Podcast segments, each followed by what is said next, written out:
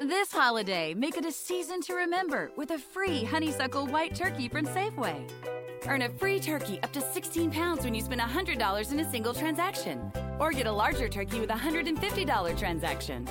Download the offer at Just For You on the Safeway app and look under the Free Offer tab. Earn your free holiday turkey between now and November 13th.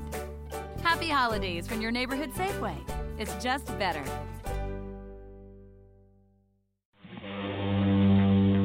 Good morning, sports fans. Fill up that coffee cup and that bowl. Sit back and relax because live from Colorado, it's time for the Sports Offensive. Bang, bang, bang, bang! Five and O's, five and O's! Bang, bang, bang! Five and O's, five and O's! Good morning out there, sports fans, and welcome to the Sports Offensive. We're glad to have you with us today. Uh, we've got a pretty full show, and there's a lot going on in the sports world. And unfortunately, I've been so slammed at work that I uh, only have a perfor- peripheral knowledge of it. So uh, I'll be leaning hard on my co-host this morning. We're going to be running over the uh, MLB baseball. Uh, the award season time is coming up. Uh, we're going to go over the college football matchups, which have been kind of getting more and more chaotic. We're going to be running over the NFL, which, uh, you know, obviously some big news with a big star signed and already possibly out for the season. And uh, we also try and review uh, a little bit of fantasy baseball, or excuse me, fantasy football, and kind of give you an update on where things are as we're hitting about the two thirds point of the football season. So if you're not alive in your fantasy league, you probably aren't going to have a good shot of making your playoffs at this point.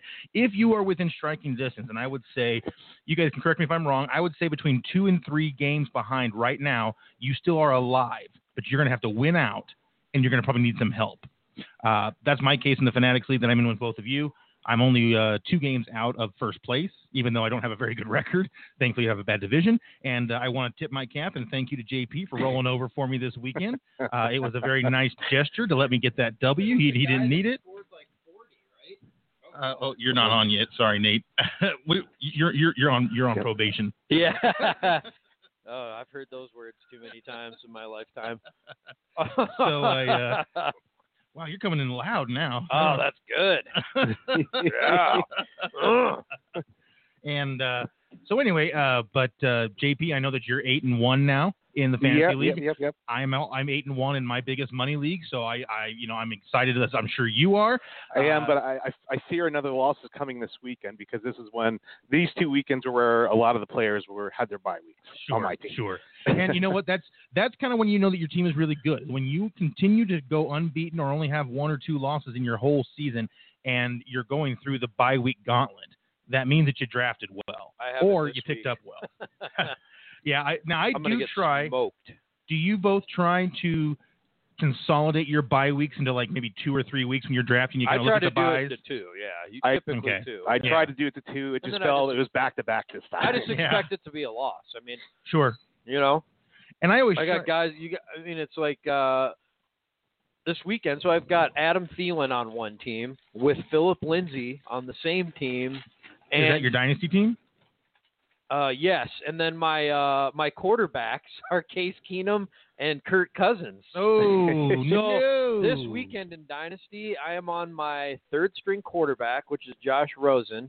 My fourth string, excuse me, fifth string running back, Capri Bibbs, and I do get Fournette, which is great. I have him as number one. I'm on my fifth running back in that league, and then my receiver, I'm on like my fifth receiver because I have Thielen out, and then like the next two or three guys are hurt. Yeah, I mean, I, I feel your pain on the dynasty league, but you, you like me and like Anderson and uh, at least half of the league, we built for the next three years, not really Yeah. this year. So this year was But kind of I a thought bonus. I had a pretty darn strong team for this year until after week three yeah, you because get a good all start, my sure. injury. I mean, you lose your two starting running backs and your number two receiver, you're not going to do much. Hey, preaching to the Yeah. choir. I lost my number. My Yeah. num- well, technically he's my number three running back, but he'd be a top, he'd probably t- be a top two on most teams, and then my Yeah. quarterback. and So- then the guy and I'm, my tight end. the guy I'm playing this week has McCaffrey, so Well, I think McCaffrey, McCaffrey might have scored scored, uh, more, thirty. oh more than that. Did he score more than that? Yeah, it was I- more like 40. I was lucky. I didn't have to face him in any of my leagues. I uh, I do have him in the Fanatics League, so that was nice. I think he scored 37. Wow, that is Yeah. a nice week. It's Yeah. Like a Kamara. Three Um, touchdowns. He's finally being used correctly and, and finding his way and, and, and all that. Mm-hmm. Um, now, uh, I guess we'll uh, usually we go to JP for the question, but I think you're the one that has it in your head, so we'll Yeah. go ahead and go to Nate Dog here with a sports trivia question of the week. Yeah, hold on just a second, guys. Um, so I've actually got a couple of questions. I thought it would be more fun to do maybe a couple today. Um, so the first question it's a baseball question. Which player has appeared in the most World Series games? Now, I think if you guys use the deduction of logic, you could probably figure this one out. You said which player? Which player Okay, I'm pretty sure I know that answer. I think we Has- asked that question before. has appeared in the most World Series games. Okay, yeah, maybe we have. Uh, it's a good question. Uh, okay, so second of all, question is, which position has the least amount of inductees in the Major League Baseball Hall of Fame? Which position has the least amount of inductees in So- the Major League Baseball Hall of Fame? I will tell you that pitcher has the most. well, there's a caveat that I have to ask you about that question then, Yeah, go for and it. that is, is the DH considered a position? no. Okay, good. Because I was o- otherwise I would say that would- that would be a lot. Yeah. Because I, I think only I don't know if anyone has, has no one ever made it for a DH or was it has, it- did Edgar Martinez get in from the Mariners? Not yet. So there is no DHs in the, in Nice. the Hall of Fame. I don't David think Ortiz will so. be in there at some point, I'm sure. He will, yes. Um, okay, and then final question is uh, actually a multiple choice question, but I thought it was the best question of the three. Um, and it's another baseball. Which of these que- uh, sorry, which of these players did not win a Cy Young award in their career?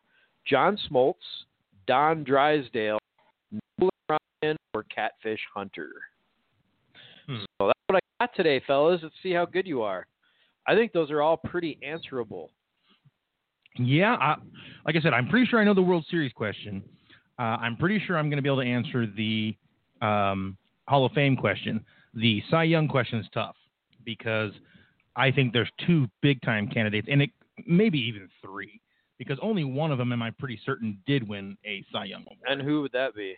Uh, go through the names again. I want to make sure I don't mix them up. Uh, it was Catfish Hunter. Catfish Hunter, Nolan Ryan, Nolan Ryan, Don John Drysdale, Smoltz, and John Smoltz. and Don Drysdale. Okay, so I'm 85% sure John Smoltz never won one.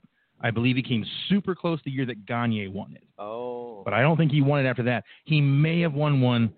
He may have won one. I mean, I, I could be wrong on that. Well- Drysdale, you'll find out in about forty-five minutes. yeah, Drysdale is kind of 50-50.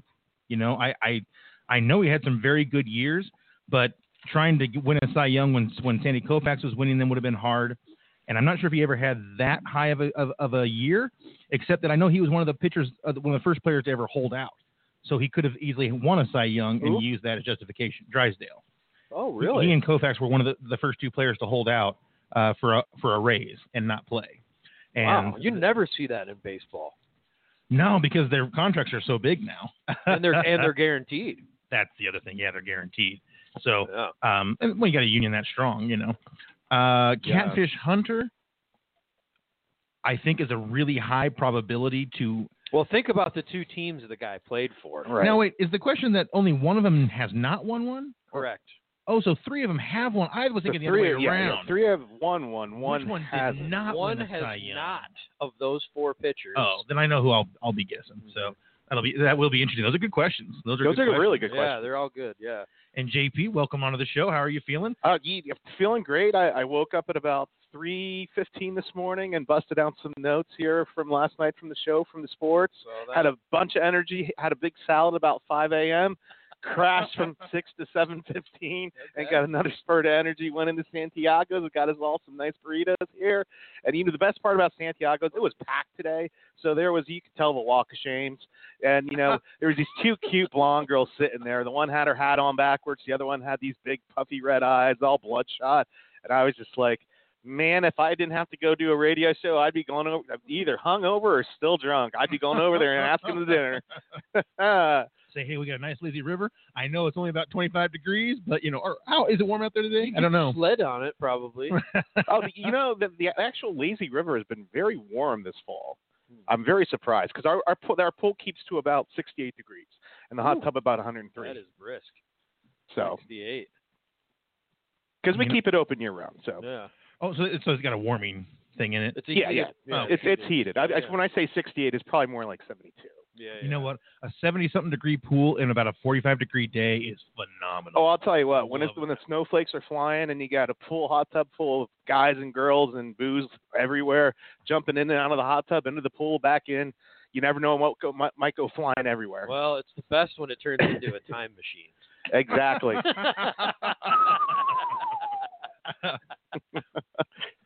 I do want to send out a heartfelt uh, sorry and hope everyone is, you know, surviving.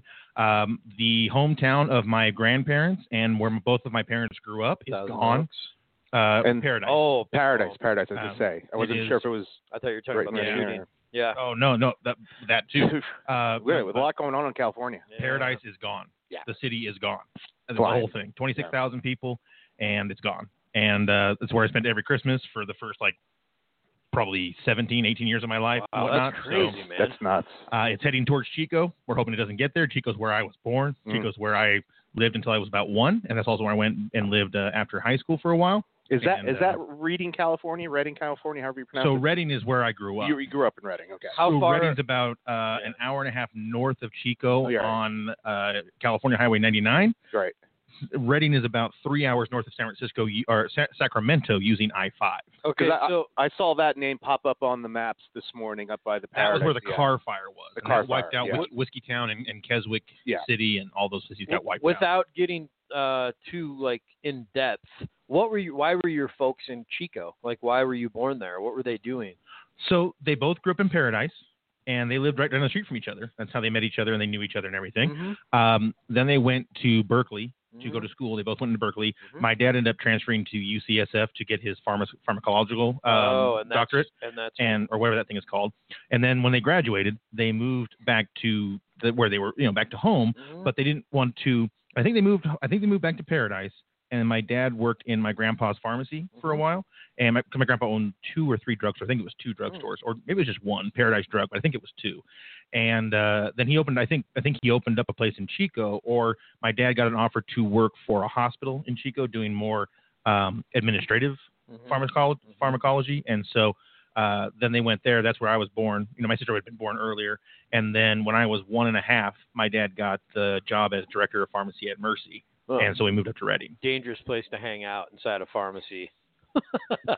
Well, not really. Not if you know what happens to you if you take some. And you know what? There's Uh, a current coworker of ours who shall remain remain nameless, who no longer has their degree because they were caught pilfering pills. So. Well, I, I know this because one of my uh, one of my good friends back east uh, graduated with no names mentioned. Um, got a pharmacy degree from Duquesne, made ninety grand out of college in Virginia Beach. Got relocated to there. That's the one that And- looks like it's it's pronounced Duquesne. Yes, yeah, it's up on the hill overlooking Right. everything. It's it's a real ritzy part. But um, he said the first day of class, what they give you is a book of all the drugs, what you mix it with, and what happens. I'm like, that's trouble. Yeah, it is. Well, that's what Walter White got started, right? You know? yeah. right. Mhm. I safe to say I remember like one song from a Dave Matthews show at an amphitheater in Pittsburgh that night. Well, they say um, that. Um, um, oh man, thing jumped out of my head. What, what did I just say? Um, I oh, don't know. Um, Brian Cranston says that they are making a Breaking Bad movie. So, when what time period is the movie going to be? Like, way before he got cancer? I mean, we saw every inch of his life after that, or is it just the time between the final episode and the and the, and the penultimate episode? Because there was like a there was that time break right when he There was. went to that cabin and he grew I his beard and wonder everything. if that if that's not going to be it. And then I wonder if they're going to do anything with Saul in that movie too. You know, to try to kind of piece together the end of Baking Breaking Bad and then kind of where Saul kind of started out, or I'm sorry, the end of Saul and the beginning of Breaking Bad. Right? That would be kind of a prequel yeah, sort of. I didn't have a chance to watch situation. Better Call Saul this. This I just been too busy, and So, so, have I. I'm we so just excited. watched it. We just I think we have one more to watch, but Nice. I'm so I'm so. I actually want to. I think I want to start from the beginning. I'll be honest with you, bud. It's a lot like Breaking Bad this season, and it's really depressing.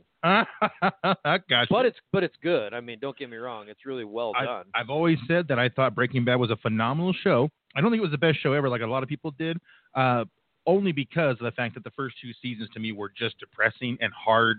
Art like I didn't kind like, of boring actually a little bit too at times. a little, a Yeah, little, Yeah. and I didn't like it. It made me feel so Especially lousy the- before I went to sleep. the first half of season two, but I I think they did it on purpose Right? because I think that really because the climax to me, well, not necessarily the climax, but like kind of where things get going is that half second half of season two.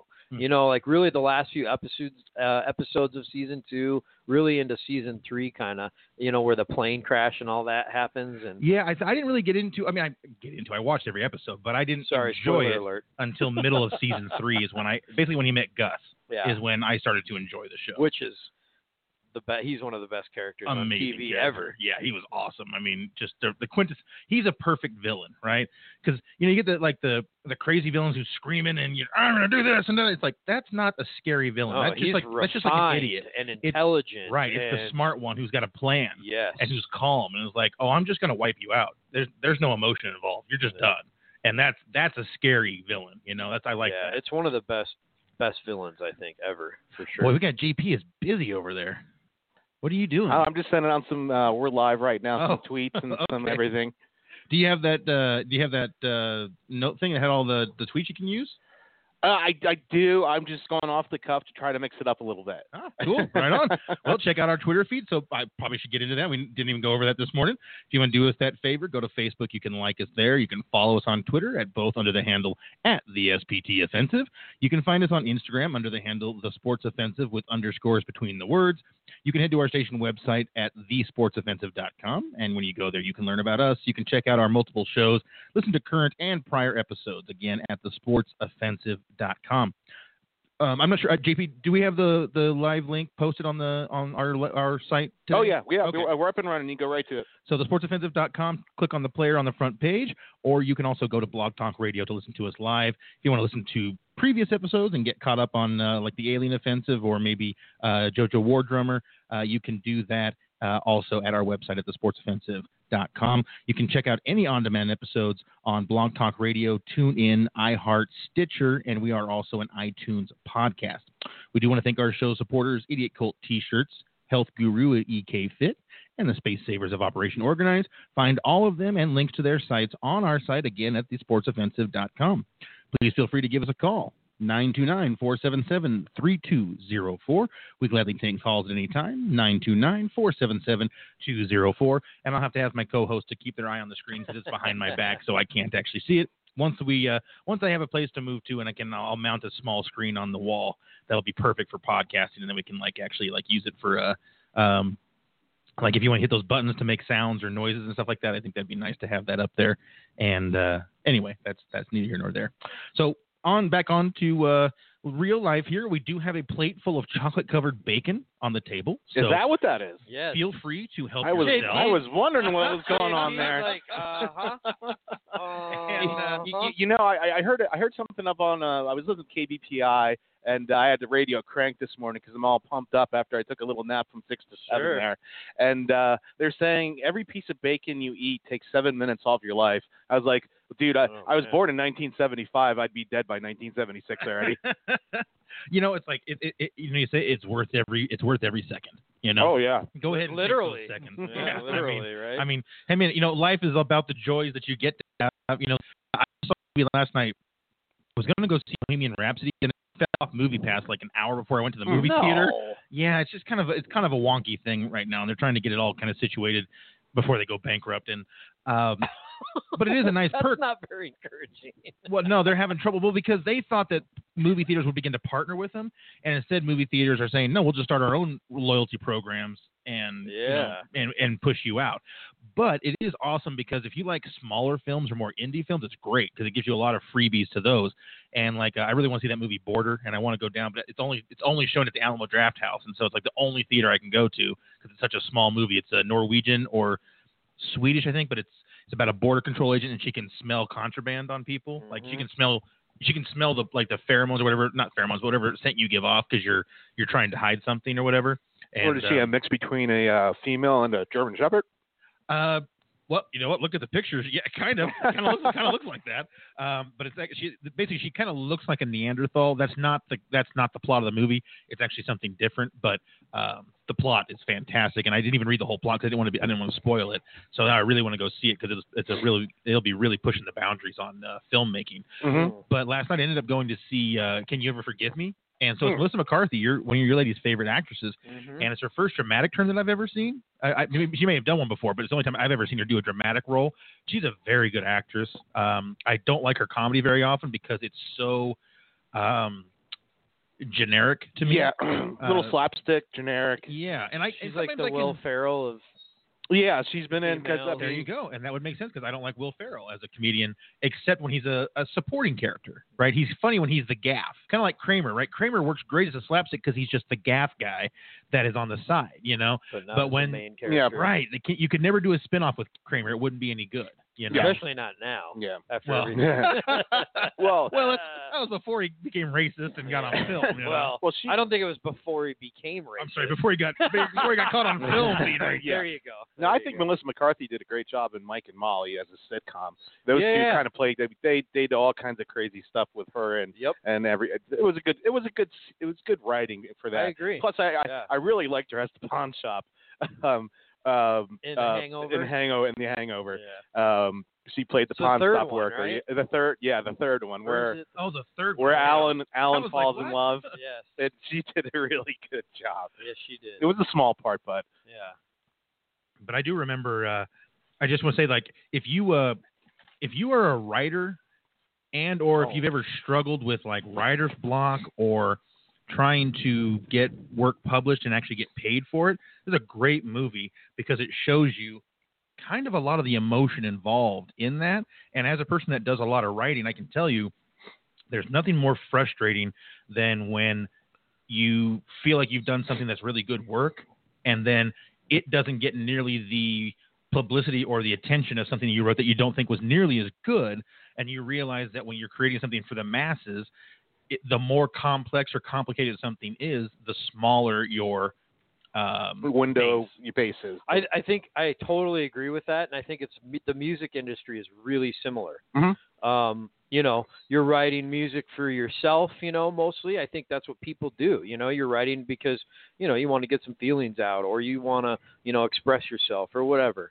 Um, but I think that's the same thing, right? You come up with a song and you're like, wow, that's so complex and like really cool. But then like the really poppy, fun one is the one that it becomes the hit. sure you the know? catchy one Yeah, the Yeah. catchy one. I mean, I in in fact I don't like. I'm one of the few people I know that generally doesn't like artists. I like songs, so I don't ever have like, oh, I want to go see this person in concert because it's I'm like, oh, I both. only I like like, three of both. their songs. Yeah, you know? I'm an What kind of- artist guy yeah. and a song guy. Yeah. yeah. I just I, I wish I was. Tom Petty, Metallica, and Alan Jackson are probably the only, or Garth Brooks probably That you are the can only listen to all four of it. that I could listen to any album and I'd be like, oh, that's good, put that Yeah. on, you know. Um, but like a- again, that's why when when you first be able, were able to burn CDs, Yeah. I was so excited Oh. because I spent hours yeah, right. mixtapes or Yep. whatever, you know, like and, and finally you could do it right because the mixtape thing right first it had to be like you had to record it off the radio and then it sucked because you had to like make sure you didn't record over the song before you had it on there you you got pissed off because the dj had to talk over your favorite part of the song every freaking time Mhm. and i think they did that on purpose so that you didn't record it so they could make you call in Absolutely. I'll never forget the days of Anderson and I with his little brother wanting to do uh, play band in the in the playroom and uh, calling into uh, B94 in Reading and asking them to put on Def Leppard's "Pour Some Sugar on Me" so we could rock it out again. You know, Sweet. That- I, I have a memory just like I- that, except it was Guns N' Roses' Sweet Child of Mine. yes, I, I, I got a member where the band was actually in a sports bar that no longer exists in Allentown. welcome to the bar. Uh, they just went out of business. It was called Oh. Rookies. We used to go there every Monday night. So the band comes in. My friend who is B- big BK, who is uh, six foot three, running three bills right now. Huge guy. Known him all my life. Life gets up on a chair and starts screaming "Pour some sugar on me," across the bar, and we were just. It was a three dollar Yingling. So as I gotta have a Yingling one of these days, man. I hear I hear about I a couldn't lot from I people in couldn't Philly. fit any in my bag on the way back. I was gonna bring some. You- Oh, I, need- yeah. I just need to go I to asked Philadelphia. Unfortunately- Unfortunately, I was so close when I was in New Jersey. Too bad I couldn't get there, or we didn't. I didn't go somewhere that I didn't even think to ask about a Yuling at the bar. Um, You th- probably or could the- have found the beers. close to the border. You would have got a bottle probably somewhere. So you the only, could find a the only bottle. time I would have had a chance would have been at the What is- restaurant we went for dinner. What does it taste? I mean, is it like a pilsner, like a Bud Light? Uh, Or you know, like your a- Yingling lager. You asked for a Oh, it's a lager. It's, it's a lager. lager. Oh, Now okay. they have their premium, which is more like your Budweiser, Coors Light. I, I had the black and tan, man. People, and then they have the porter. I, people looked at me in Pottsville. I was drinking porter straight at my ex brother-in-law's uh, bachelor party. They Yeah. looked at me like I was nuts. I was like, but the black and tan is That's actually funny, isn't it? the the uh, porter plus the premium mixed.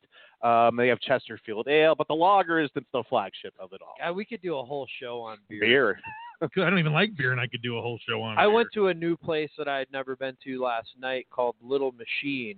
Um, it's on like 20th and Federal, so right by the stadium. Yeah, I was gonna Um, say that's right by the stadium. Really cool brewery, man. You can tell it was kind of like an industrial sort of building. You know, That's getting really common. pre- Have you noticed yeah, that? previously, like it's got that rhino theme to it. The you know, Well, the, I think it, they do that because it's cheaper, right? Rent. it's cheaper, but it's also um, trendy. Yeah. You know, I guess is the word.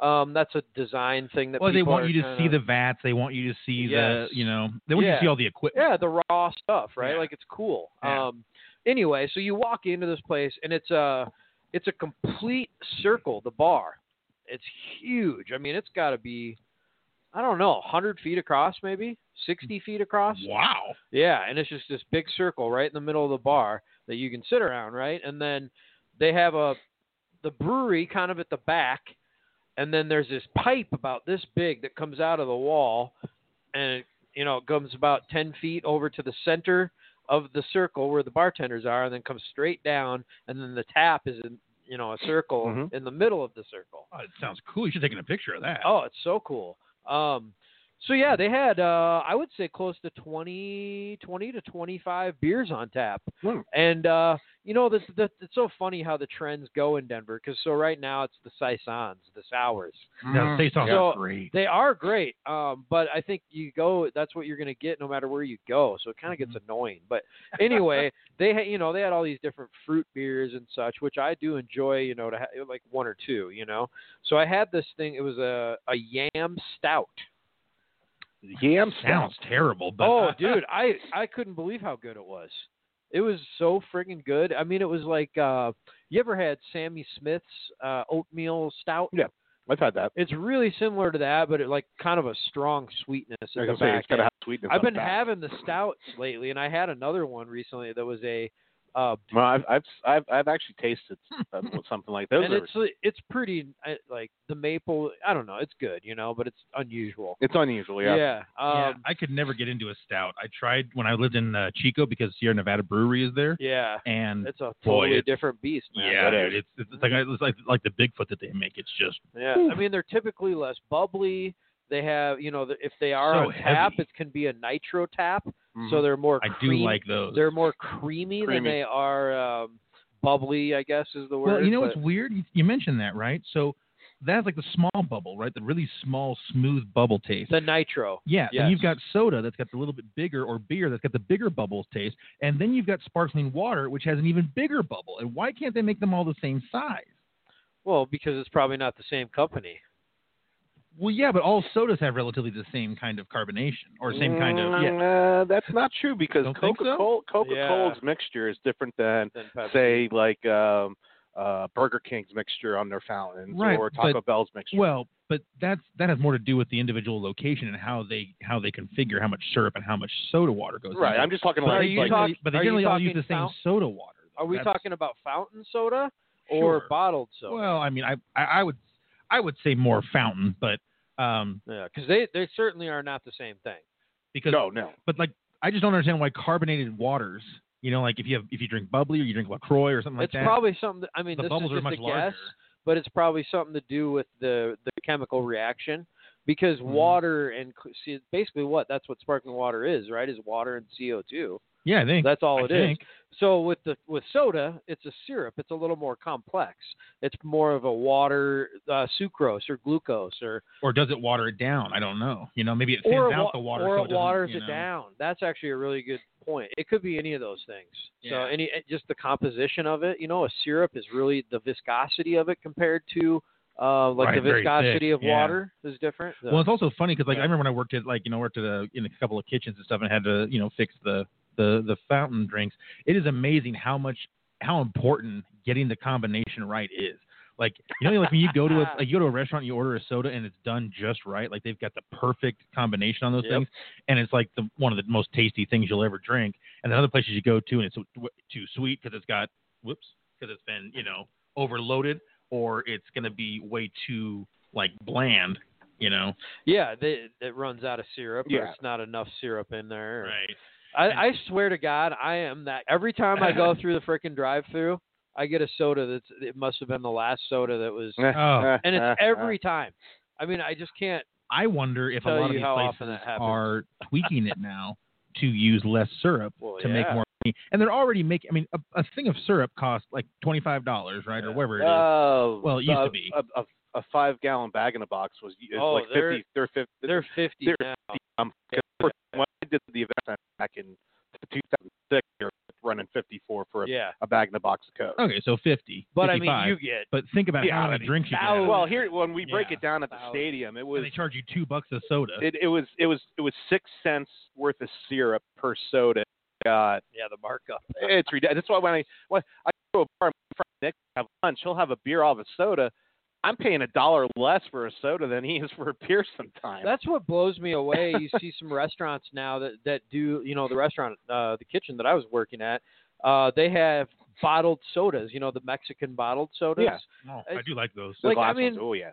Sure, who doesn't? And it's kind of a cool little novelty. But boy, I mean, you make so much money off fountain soda. Oh, it yeah, I just know. kind of It's- blows me away that they would even like quality is important. Right. Don't get me wrong, but um, who doesn't love a fountain coke? You know, Oh I don't yeah, know. it's just like but this is it my- does it the money thing. this grande thing right here. I've got like a 22 ounce Santiago's cup here with Diet Pepsi in it with lemon, and the the I, I must have uh, literally paid like 250 for this, which is cheap Yeah, by right. today's standards. But the total cost of the soda with the cup is seven cents. I remember the big gulps. You used to be able to get those things for like 69 cents. thirty nine cents when I was a kid. Oh, wow. We never had that. 69 was on the lowest this I is in remember. South Dakota though, so I did grow up in California. the backwoods, you know. but Uh, yeah, that's just it is it is just frustrating when you see the prices now, Yeah. especially if you get like eh, you don't see it a whole lot anymore. But there are still a few places out that you'll go and they'll say no free refills on your soda, Yeah. and you're like, Oh, are man. you out of your mind? You're charging me two fifteen, I and know, you won't it's give me a free ridiculous. refill on something that costs you four cents, really? It's but eh, ridiculous. Well, fellas, uh, we got a little off track. There. Yeah, we got to talk a little sports. No, here. I think I think it's fun. You know, I think those are the kinds of things that people enjoy. When eh, we there's, go, not, a Oh, lot- there's- definitely. there's not a ton of stuff going on in the sports yeah, well, world right when now. we I you know mean, go off the cuff like that, it's fun. But uh, do you want to anyway- do you want to root for the Hoosiers in the nice two and zero start to the season? So you Oh, know, there you go. oh man. yeah, okay, yeah. And uh, I, I basketball. already I already filled out my bracket for uh, the finals. You know, March Madness. It goes Zion, Zion, Zion, Zion, Zion, Zion. That's all I got to say. Zion from uh, Duke, who's the third best player on that team, and he's a monster at six foot seven, What do two they say, the- eighty nine. Duke's four freshmen come, outscored the entire Kentucky team. Yeah, pretty Yeah, much. That's Embarrassed him. Yeah. wow. I did see a really cool, yeah, uh, the kid can play. he can play. really cool video that I saw from Duke, and it was Krzyzewski, like at the first practice of the year, and it was really kind of cool listening to him, you know, because I'm sure he gives us a, a similar speech, right, um, almost all the time. I mean, it is the same sport, but it was just really cool how he basically just kept saying over and over, "This needs to be your favorite place to be." They were sitting in the gym, and it's like if this isn't your favorite place to go, you're probably not doing the right thing right now, because this has to be your favorite Who, thing. who are you? Who's saying this right Coach now? K. Mike oh, Krzyzewski? Coach Yeah. K. Yes, got it. and he was just basically saying that uh, the biggest thing was he was like, you- you should all be able to hit a standing three, no question, if you're not blocked. So he said, you should be taking enough of those that you have no problem. And he talked about how he got into an argument with Kobe Bryant, and Kobe was like, "I'm never uncovered," and he's like, "You are playing on the dream team. You've got Michael Jordan and you know all these other guys there. It's like you are going to be open." Yeah. You need to make sure you don't ever miss a three. And you know, Kobe did you know talk a lot about how he wanted to play for Coach K because he thought he was so great. Oh, so yeah. just goes to show you that you know he obviously has he has an he has an like an a next level I think intellectual assertion or uh, breakdown of what basketball is. Yeah. you and I'll, know? I'll caveat that point real quick because I saw this this morning and I loved it. Um, since we're this is kind of the wide world of sports here, uh, Manute Bull's son is playing in college basketball right now. Oh. Guess what his name is? Minute? No, Bull Bull Bull, bull. Bull Bull. He's Is it seven. spelled the same way? se- yeah, he's seven foot two. Plays for Oregon. The guy is blocking shots, dunking without actually leaving the ground, and shooting threes, training threes Yeah. at seven two. I saw some video yesterday of him. Oh, it was Remember when that was- absolutely insane. Remember when that was incredible to see a tall person that was coordinated enough to Yeah. make deep shots, and now it's just it's just common. this guy's dropping his shoulder. He's doing a. He, oh my! I was just like, you got to be. That's forget about it. What do you consider Athleticism. tall, though? You know, like what is tall now? I would say six six Yeah, and above, yeah. but I mean Kevin Durant call is me a what, midget? six. But in the NBA, Well, I, am the same size as you. Oh, no, I'm so- just saying in, in the NBA, tall is seven foot. Oh, sure, Yeah. sure, sure, sure. Yeah, Agreed. Yeah. Agreed.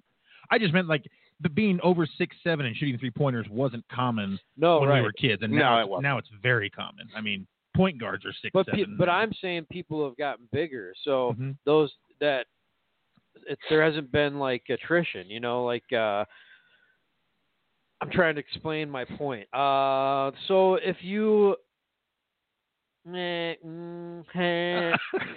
I- Are you working You a know back what? over This- there? or- this- What I'm Right, trying- left? it's a pretty compelling argument. Okay, I so gotta what say. I'm trying to say is when they're shooting okay, ten you know, take it twenty years ago when they when guys were more around seven foot, you know. Sure. And nowadays it's there you know, there's more guys that are taller than that. right. So the average has gone up, but the shooting ha- has gone has stayed the same where the t- where as the height has gone up. Does that make sense? It makes yeah. that- shooting yeah. percentages. It, it- Yeah. the shooting percentages are moving away from the basket, and the people are getting taller, Yes. which looks really Yes. bizarre. Does that make sense? Like in a, if you're looking at a graph, right? Yeah. Yeah. So I, I don't think there's really been any change other than people getting taller. Well, because remember you mean back like in the- everybody's gotten taller? So center's gotten five inches taller, but so have the point guards. well, think about it. 'cause Thank you. Back in That's- the, yes, that's what I was trying to back say. in the day, I mean, a seven foot center would never leave the paint and- Right. or the basket to even Correct. go out even to the foul line. I mean, look at Shaq. He couldn't th- shoot a free throw to save his freaking life. yeah. Imagine though, I I remember hearing an analogy about uh, Shaquille O'Neal because of how large he was and how big his hands were. That it was like, imagine trying to shoot your free throw. Not only are you almost equal, like the- level, level of the, of the hoop, rim. right? Like you're not, you can't even like shoot the ball very high because you're shooting more of a line drive almost. Yeah. But you're not even shooting a basketball. For him, like according to us, It'd be like a golf a kid's ball. basketball. Yeah. Yeah, like a sou- like Or an a oversized softball. softball. Yeah. Like you'd have to be using like a men's. wa- A Well, men's take a softball. softball over to the basketball and See try to how many shoot you it can and make. see how Yeah. many you do. You're not and I'll, gonna and I'll do bet you well. we'd still be better than him because of the fact that we could at least shoot it up, right? Because Yeah. we're not that tall. We're you know we You'd got have to get it a up four platform, feet. right? And he, but instead he's shooting it only like a half a foot up, and that's you know that's got to be tough. Yeah.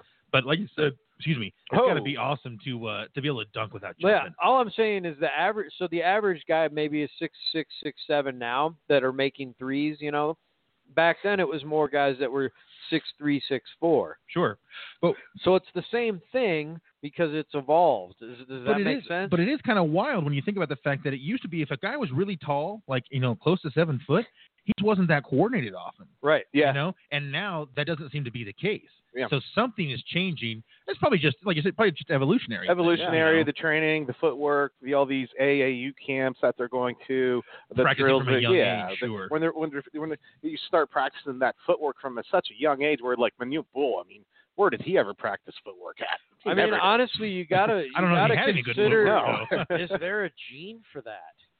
Honestly, like Uh, probably like does that evolve? You know, over time, is there, you know, after Manute Bull and you know some woman that's maybe six foot five get married and they have kids, and then one of their kids get, grows up, Bull Bull becomes seven two. sure He marries a six foot four woman, you know, and they start having kids and playing basketball. I mean, if that happens for ten or twelve generations or twenty generations, does that matter? Does that Are you uh, are you setting up a master uh, sports race here or something Yeah, there, Nate? Is, I is think that what's so. going on in your head? Hey, like Daniel Tosh says, we deserve the greatest entertainment that sports can give us. So give those guys all the PEDs E they want. Uh, just give us the best games we could watch, right? I mean, uh, Can you imagine? Wow, I mean, I guess we did see it for a period of time. We we did. and it was Yeah. exciting.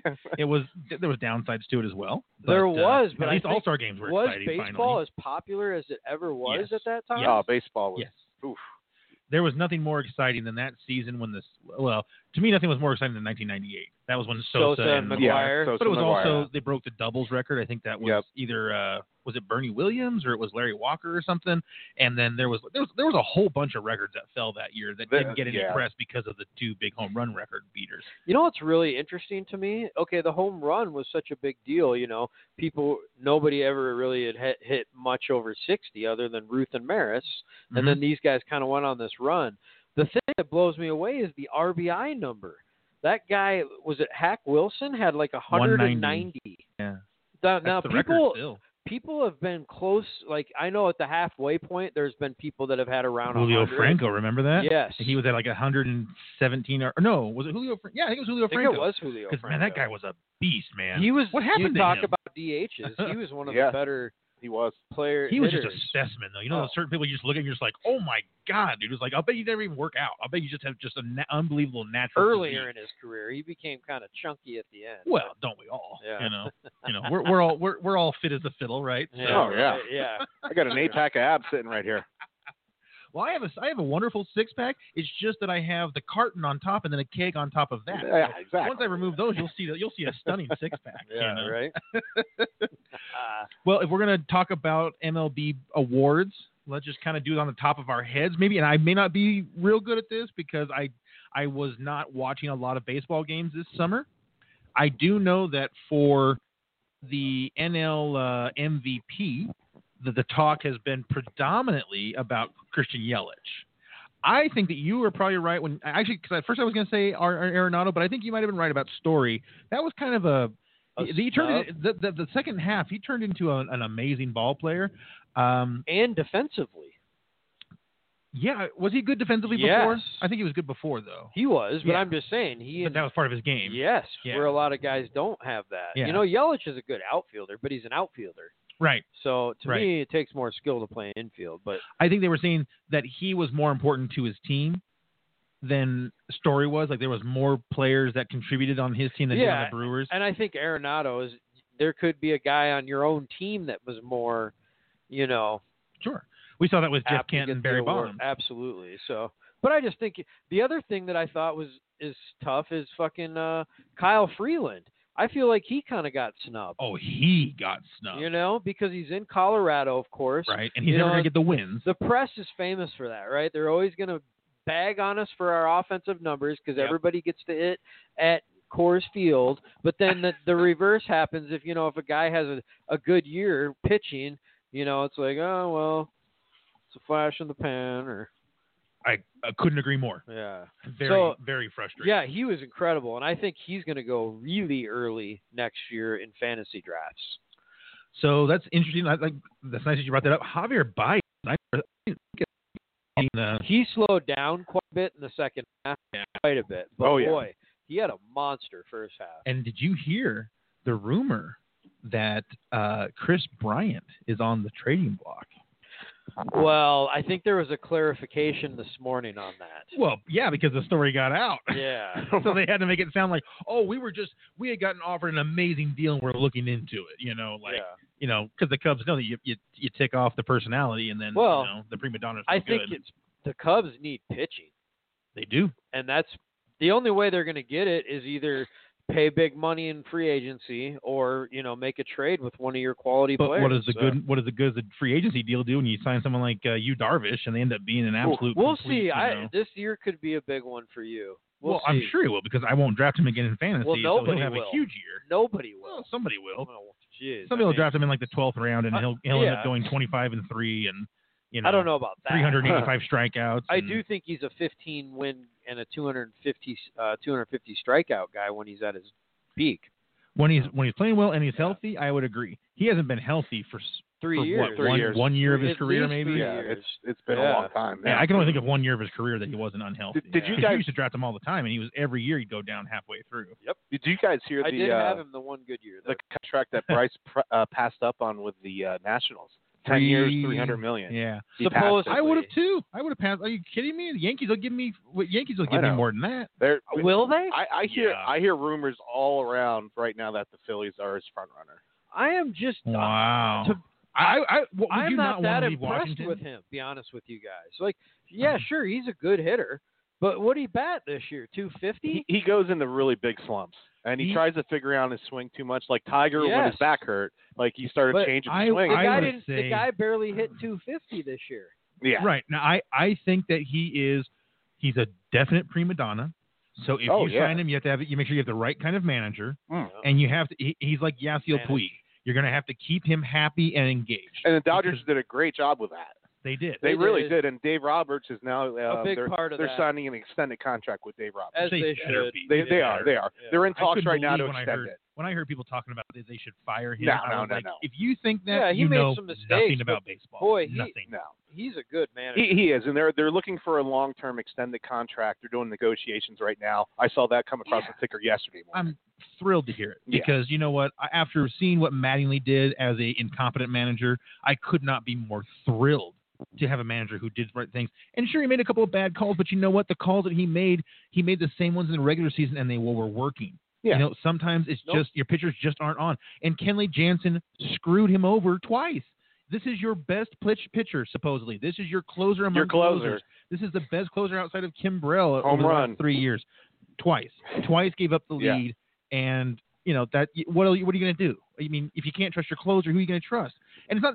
And again, this is not just like some standard, you know, run of the mill closer who's like Oh, you gotta work by exactly. committee. This is a guy who's been one of the best closers Best in closers baseball around. for three years. Mark, I think that really flew under the radar as It well. did, didn't it? Like they Yeah. didn't- No one nobody talked really, about it. No one really said much about it. Yeah. No.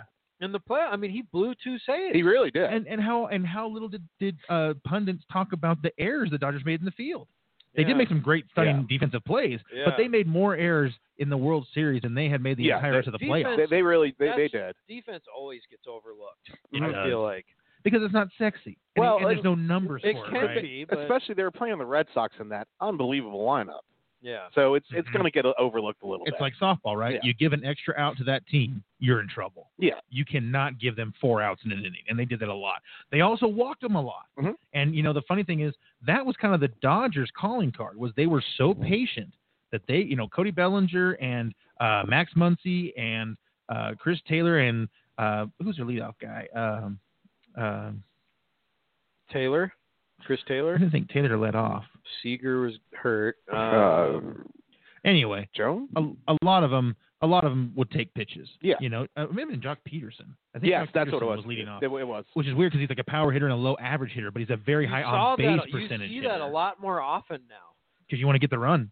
Yeah, I mean, where did uh, Judge bat it in the two hole almost Mhm. all year, didn't he? Mhm. Or at least the first half. I think the thought process is you're going to get more at bats the higher you are in the lineup, so let's get you every at bat possible. Well, because yeah, and that's because of the home run now, right? Because it's such a more, you know, somebody goes up there can change, you know, the score of the game with one swing like that. Mhm. That's you know, it's so much more.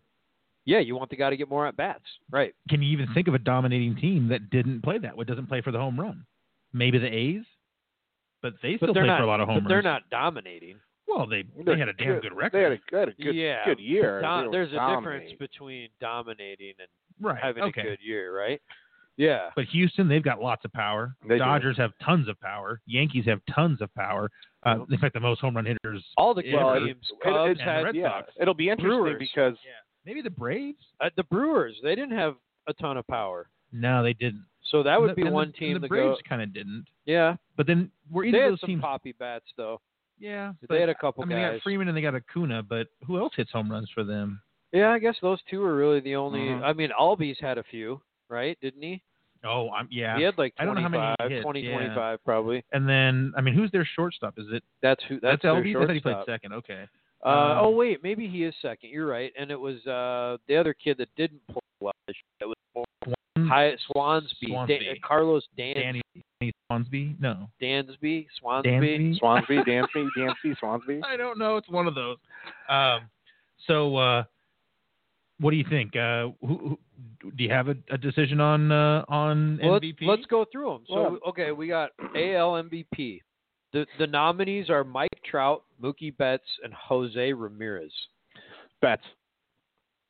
That's my. That's who I would pick. I out mean, of it's that. hard to argue that because of he's on the fucking World Series champion, right? And you take him off that team, mm, they still have some really good hitters. So that's one thing for me. right? I I think you got to give it to Jose Ramirez just because the guy had an incredible year. He did. I mean, not that Mookie Hard. didn't. It's but a he hard wasn't- call. Yeah, and then I mean Trout was incredible too. So, but his numbers aren't in line with the other two. Though. But into No, that and because they I got weren't- Trout in, in my fantasy league, and he always seemed to have, be up and down this year.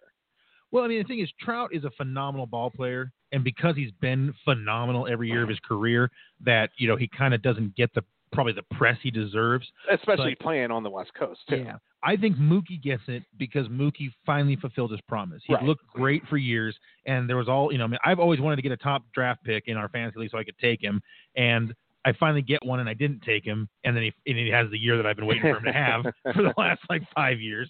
Um, and Arenado, thanks for uh, having a good year, but only I, after I I, was call already that out of it. my new term for that is the fantasy finger, Ah. right? Well, why do all You the- got the why do fantasy why do so many finger. ba- ball players give me the fantasy finger? I don't know. I guess I should be You happy. seem to 'cause- get it all the time, I think. Yeah, I do. But you know, but in foot, but in football, I don't. In Yeah. football, I rarely have that problem. So it's really weird why I don't have that problem in football, but I always have that problem in baseball. But this is why I want to do a dynasty league in baseball so bad That'd be because fun. I think that way I could start not worrying about if the guy's going to be good this year, and I know Right. they're going to be great one Well, year, and take them, and then I could have Tim- just a stockpile. Timmy of great Tebow players. earned a AAA spot. It, it looks like this year. All right, Timmy Marcus, we've been Tebow. doing we've been doing fantasy baseball together for a long time. I'm gonna just give you a little hint.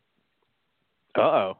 Wisdom by Nate. Well, not that, that not that and in my two, two not, title games in the last four years. not that my team is you know I've never won a championship, but I did go to the playoffs like seven eight years in a row, and yeah, I've been in the championship two of the four last years. I- I know you always have a plan going in to the draft, and I know you always pretty you do- you know you stick to it pretty well. But I think you might want to take a look at your plan. That's all I'm gonna say. okay. Well, my plans change every year, so I mean, yeah. what what do I do to change it again? I, to I make don't it right? know, but I I think one tactic would be to go back and look at the the top 25 players points wise in our league over the last three years and Mhm. see who they are.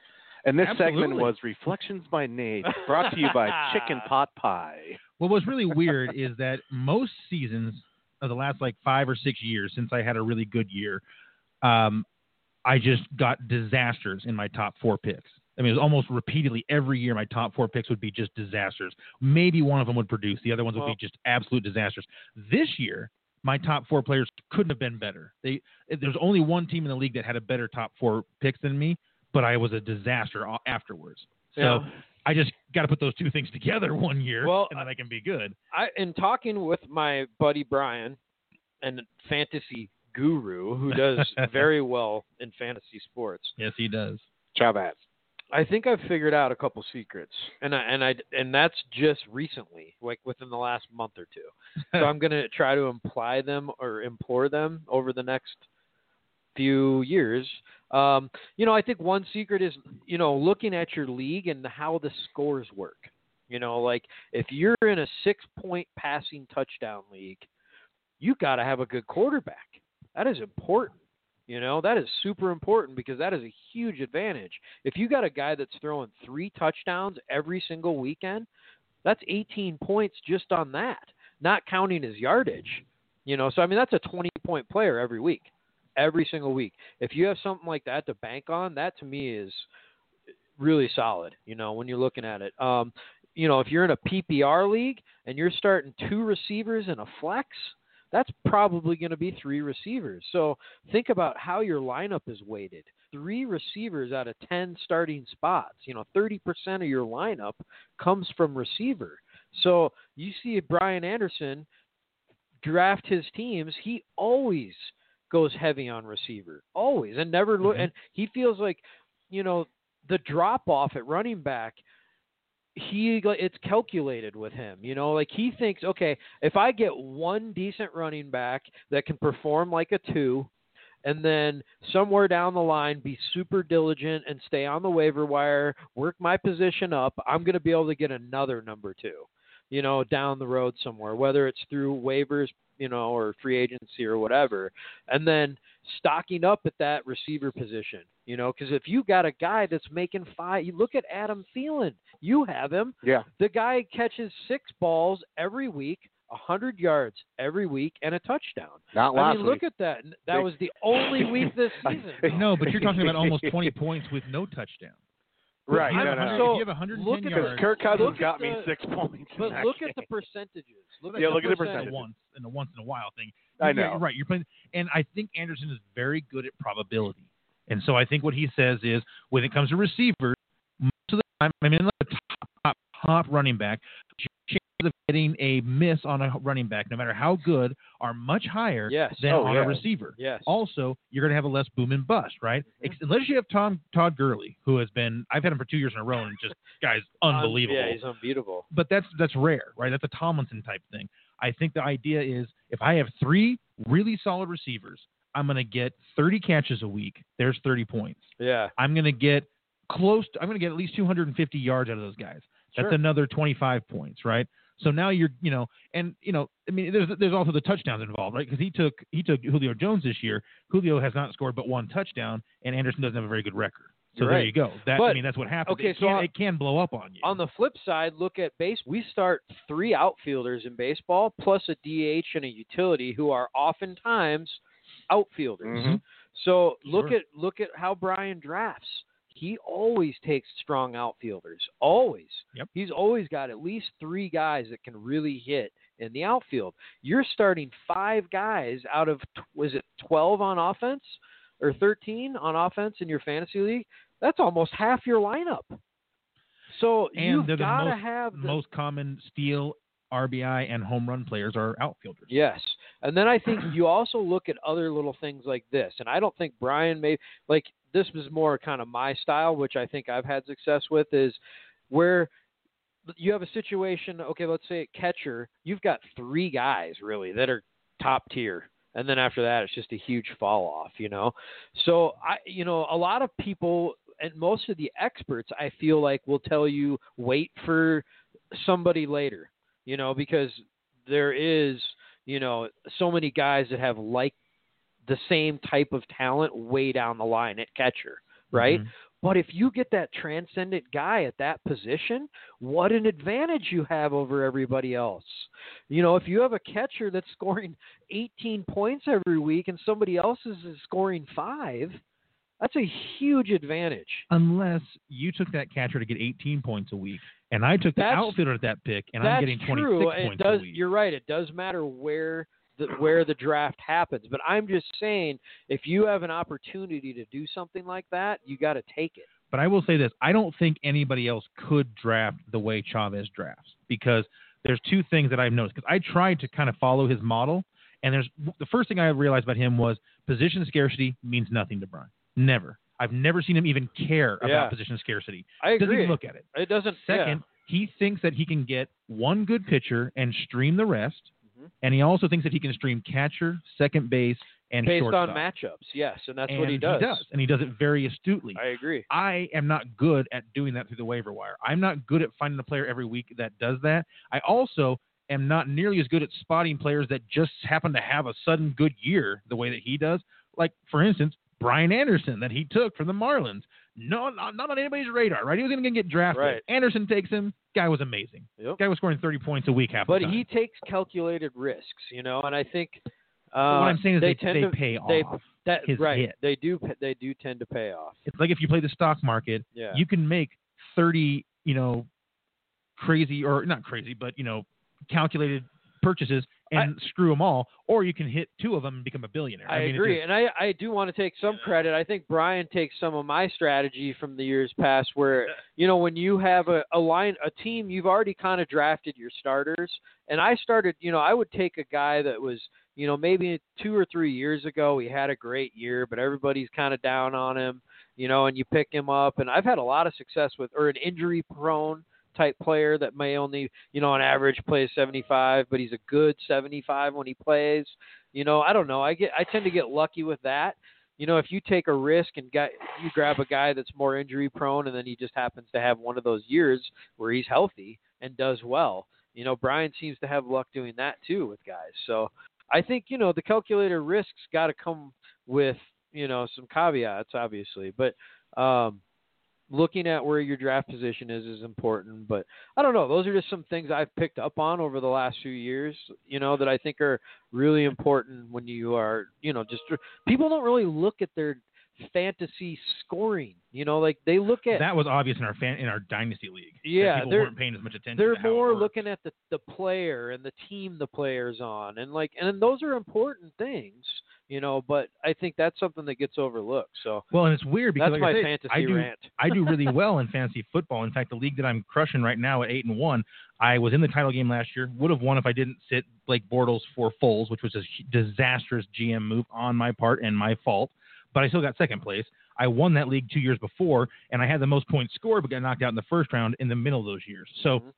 I'm on a really good streak in that thing. But here's what I also have in that league: I have had a top three pick all of those years.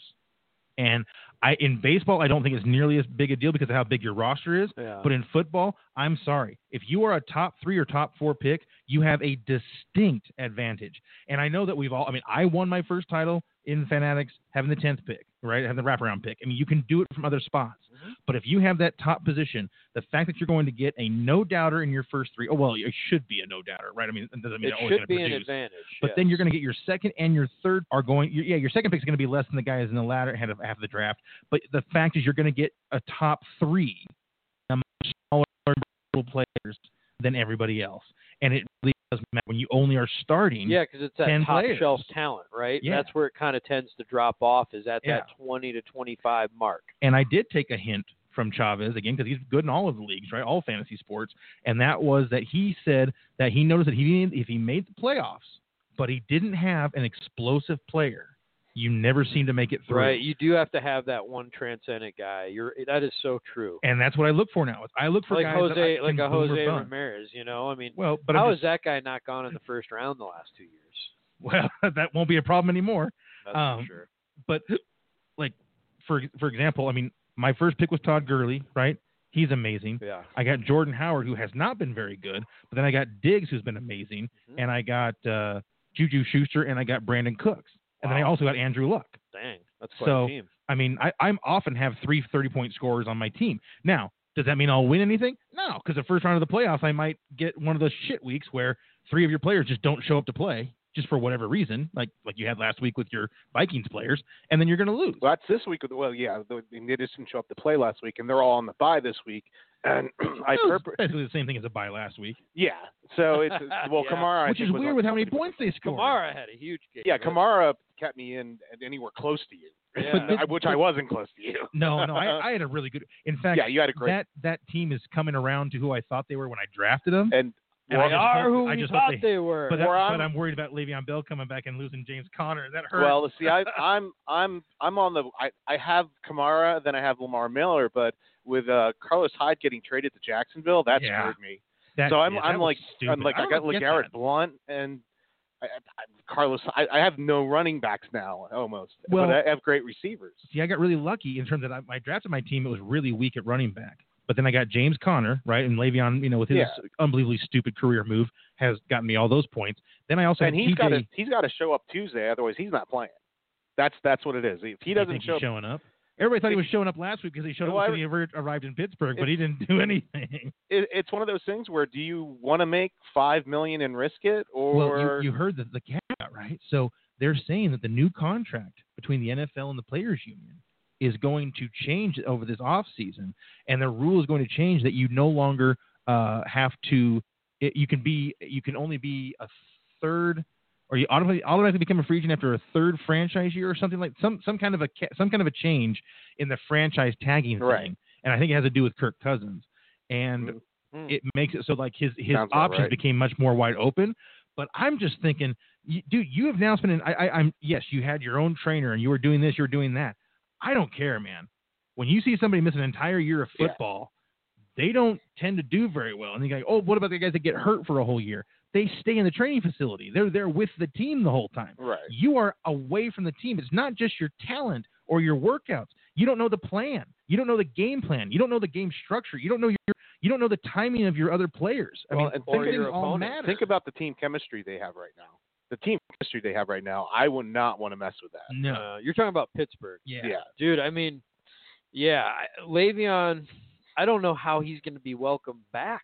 Th- He's not going to be. Like- that's the problem. There's not some bad blood has been brewing. A lot of I it mean, has been line brewing. and Yeah. stuff. I mean, I imagine mean, that line just lets a guy through to just. I don't maul know. Well, the I- line, line came out and said it. Tomlin came and said he, he's like, I want volunteers, not hostages. And when Tomlin said that about well, seven days ago, ten days ago, it was like, oh boy. well, I mean, how much does it have to be weighing on Le'Veon watching not only James Conner have a fantastic statistical year? oh, he's Which rooting makes it him look- on too by which- his tweets. Well, it makes it look like Le'Veon, while obviously talented, isn't the reason he got, gets all those yards exactly. because Connor's getting them. Yeah. You know. Yep. Now, man, that's I don't want to discount if Connor may be a fantastic athlete and, and player as well. I don't want to discount what he's doing, but I think it means that the, the system matters. System does. Yes. I mean, if you look at the, Not thir- only we're, the- we're not on the Thursday night game yet, but when we get to the Thursday night game, you know, I mean, we're going to look at Ben's numbers and how many different touchdowns he threw and this and that. But it's not just the number. That, two things for me stick out with Pittsburgh. One is offensive line play. Yeah, They, they have one of the best. and the offensive defense is lines. now playing. Oh boy, that that offensive line is just ripping holes. Um, and then the other thing is they can passing the heck out of the ball. They so are. if you're if you're passing well, that opens up the running game. So 52 points and James Conner only had 13 yeah, points because Yeah. they didn't run the ball Well, at it was all. just all passing. and and Why not? The Patriots Roethlisberger do was the same thing. Roethlisberger was just on fire. You think this is his last year? Is this his swan song, or does he come back again? I think it depends on how they finish. Yeah. You but know, that that hit that he took when he was sliding, and the guy just Yeah. he got ejected. I don't think it that was, was that dumb. bad. That It- was just- it wasn't- that was it just wasn't- I don't dumb, think- though. See, well, here here's the, The- thing. They need to be able to go. Well, actually, they can. I didn't realize this, but they brought this up. You can go to the replay like college and look at that again. They didn't choose to because you can actually say, you know, Yeah. all right, we shouldn't kick them out or whatever. Yeah, I, I don't think ejection might. I don't know, man. Maybe it was the right move. You you watch the play, the guy is certainly targeting him, he is, I but mean- he didn't really hit him. Now, how much does this have to No, do with? and re- you could see he leads with his helmet, but then when the hit comes, he turns to the side with his shoulder. Think about this though. Two, Reed so- Reed is is um um Kaepernick's buddy. Kaepernick's Pe- Kaepernick's little boy toy, and he he just came back into the league. You know, Carolina just picked him up, and he's already started trouble. with some Jenkins. Got the Players Association to He's an sit attention. and how, how, what- did they kick him out because they just wanted to make a point that he's not welcome? He's an attention seeker, obviously. that was just a dumb play. Yeah, I, you know, I, I'm sorry if you see a play. I mean, You if- know if- the if- guy's if- going to slide. Right. Yeah. Quarterback. Right. Yeah. I mean, and, and I have seen some plays, especially after that play. Actually, you saw Carolina like twice. I saw, and I understand why they're getting a little frustrated because I saw players that were about to hit a guy and then they just suddenly just like jump the other direction because they're like, "Hey, whoa, no, I didn't hit him." You know, I don't want to get called for a penalty, and I do think the penalties are too strict right now. But you know what you do? You do this for two or three years, and it changes the way people play in terms of what what their goals are. Instead of Yeah. their goal being hitting hitting has them to hard, be so- taught it's just too, taking them though. down. But I'm just saying, if you can change that culture a little bit, then you can back off on the rules and calling the penalties because it will become rare, No, I, and players will, will be like, because players, let's let's be honest, they were trained to play this way. yeah. They were trained absolutely. to hurt. They were trained Yes. not hurt, but they were trained to to knock a guy Hey, out of the game. when Football is a collision sport. my coach always told me if you you got to hit the guy harder or you'll, you're going to be the one that feels it. Yep. You Yep. know, Yeah. you have to hit the guy harder than he hits you, Yeah, Hundred percent. and that's what I always when I played football. that's what I did. yeah. I tried to crush people. I mean, every I went all out. You know, Like, wasn't that half of the fun of playing football? Yeah. Was, I Oh, mean, come like, on. when, I you, mean, when you play with your buddies out on the field, the football field, but you weren't like playing like not not like the school or whatever, but you were just playing like pickup Yeah. ball, you know, football. Was there nothing more fun than like grabbing your buddy and just tearing him to the ground? Oh, I one, mean, one of my favorite drills was you get on your back, you lay on your back, helmet to helmet, blow the whistle, get up, and whoever goes on their back first, you know, loses. you, you were designed to run through the guy. Yep. And that was one of my favorite drills. yeah, it was great. I love that drill as well. Um, yeah. So, do you guys want to do trivia? Oh, Follow. Yeah, up we on got to the do trivia. Why don't we just uh, We real should probably quick? finish the baseball well, awards. let's just uh, let's just it's Oh, Yelich, yeah. it's Yelich, and uh, let's just do that Let's just- major let's just- award. Let's just give our just give our votes for all of the Yeah, big ones. blow through them. So NL, a- a- so AL MVP. You said Betts. I say Betts. You say Ramirez. Ramirez. Yeah. NL MVP. Baez, Orlando, Yelich, Yelich, Baez, and who's the third one? Orlando. Arenado. Oh, Terry Arenado. Story. Um, yeah, I can hit, I can hit my horn. who else could you put in there? That's most of it. I mean, I think it's Yelich. Pretty much runs away with that I, one. I, I do yeah, too. I mean, Uh, we just we just changed their culture and yeah. and, and everything. AL How about- Cy Young, Kluber, Verlander, Snell. I think Snell.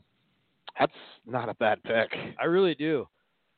It was an unusual season for him, but boy, he was good Yeah, he was. I I think on I a would. bad team. Too. I probably go Verlander. I, I think I'd have to go Verlander too, Okay. just because of that. I'm not going to say a resurgence, but the dominance yeah, that he, he, was pitched with. so good, man. Well, I think that there's going to be enough of a split in the first place votes.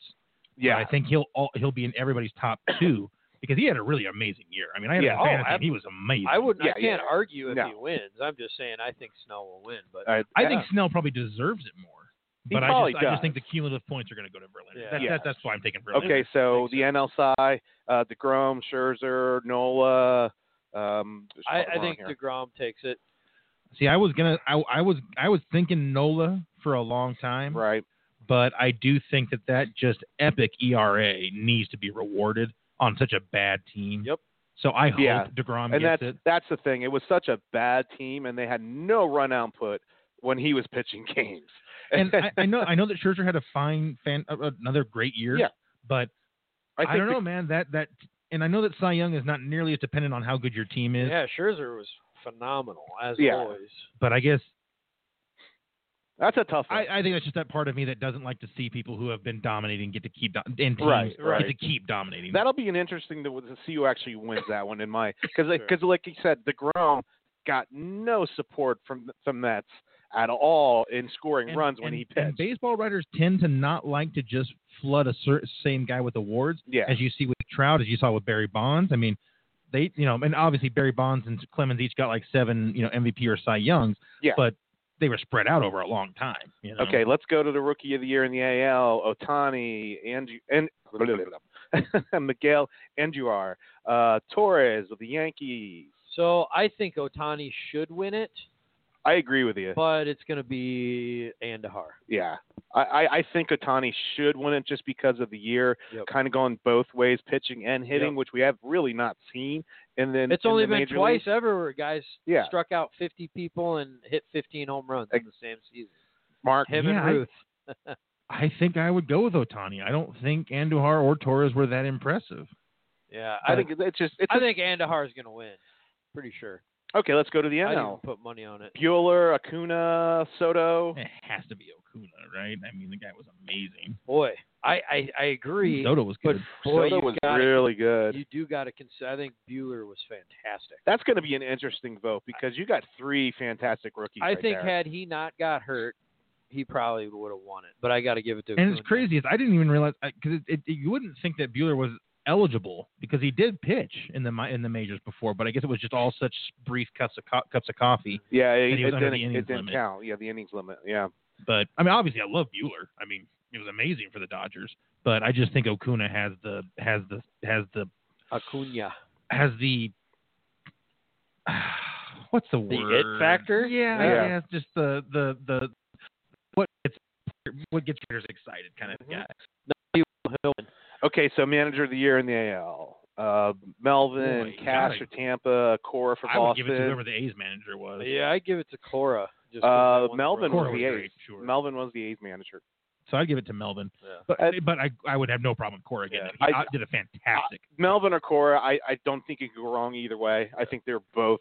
And who was the third? Uh, it was uh, Kevin Cash at Tampa. Oh yeah. oh he- yeah, Tampa had a nice he did comeback. Do Yeah. Well, They yeah. almost made the playoffs. Yeah. And he, and he was kind of savvy doing some different things. this He he year. Mm-hmm. did do some different you know, things. where they started relievers and Mhm. Right. yeah. I think I think Cora will get it because of how much his players love playing for him. Yeah, I, I That was- agree with you on that one. and That- because of their success. yeah, Sure, of Yeah. course. I mean, obvi- yeah, great year. I mean, amazing year. Yeah. Most wins in team history, win the World Series. Yeah. But I just got a lot of I got a lot of the They're impression good. from people that the players just loved playing. They were like, this guy is so you know like forthright with us and honest with us, and you know is is all about you know the the success that they all just loved playing for him and doing what he Yes. wanted. So I think he'll get it. All right, round them out. What do we got left? Uh, the NL Manager of the Year, uh, S- Snedeker from Atlanta, Council, Milwaukee, Bud Block, Colorado.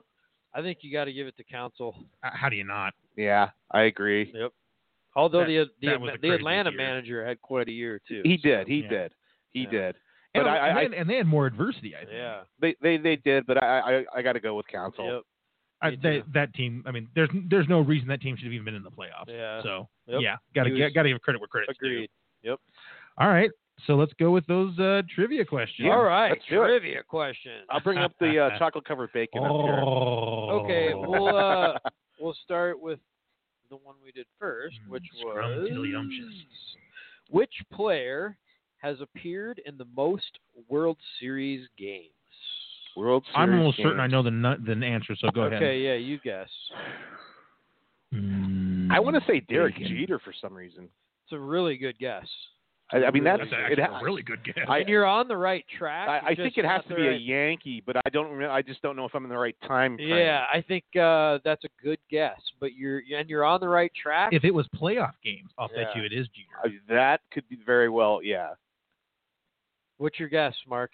Yogi Berra. Yeah, you got it. I was gonna say that would be the other one I probably would have gone And with. it is the Yogi. reason I knew that was Yeah. because I knew from a previous question that he had been in the most Yeah. World Series Yep, of any yep. player, Yeah. and so just na- Exactly. just naturally Like I said, would I, stem to I- having I- those games. I couldn't figure out which which which not generation, but which time frame yes. had the most in there. So real quick before we do the which, edit- which 15 year block the Yankees yeah went to most exactly which times? 15 year block, what would we think about edible chocolate covered bacon? Oh yeah. It is edible.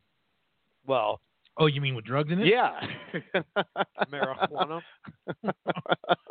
Still illegal on the federal level, people. What three more states legalized it though, right? Yeah. But think about that. If you got edible chocolate covered bacon, how good would that be? I'm assuming there is. It has to be. It's got to exist. okay, guys. Second question: Which position has the least amount of inductees in the MLB Hall of Fame?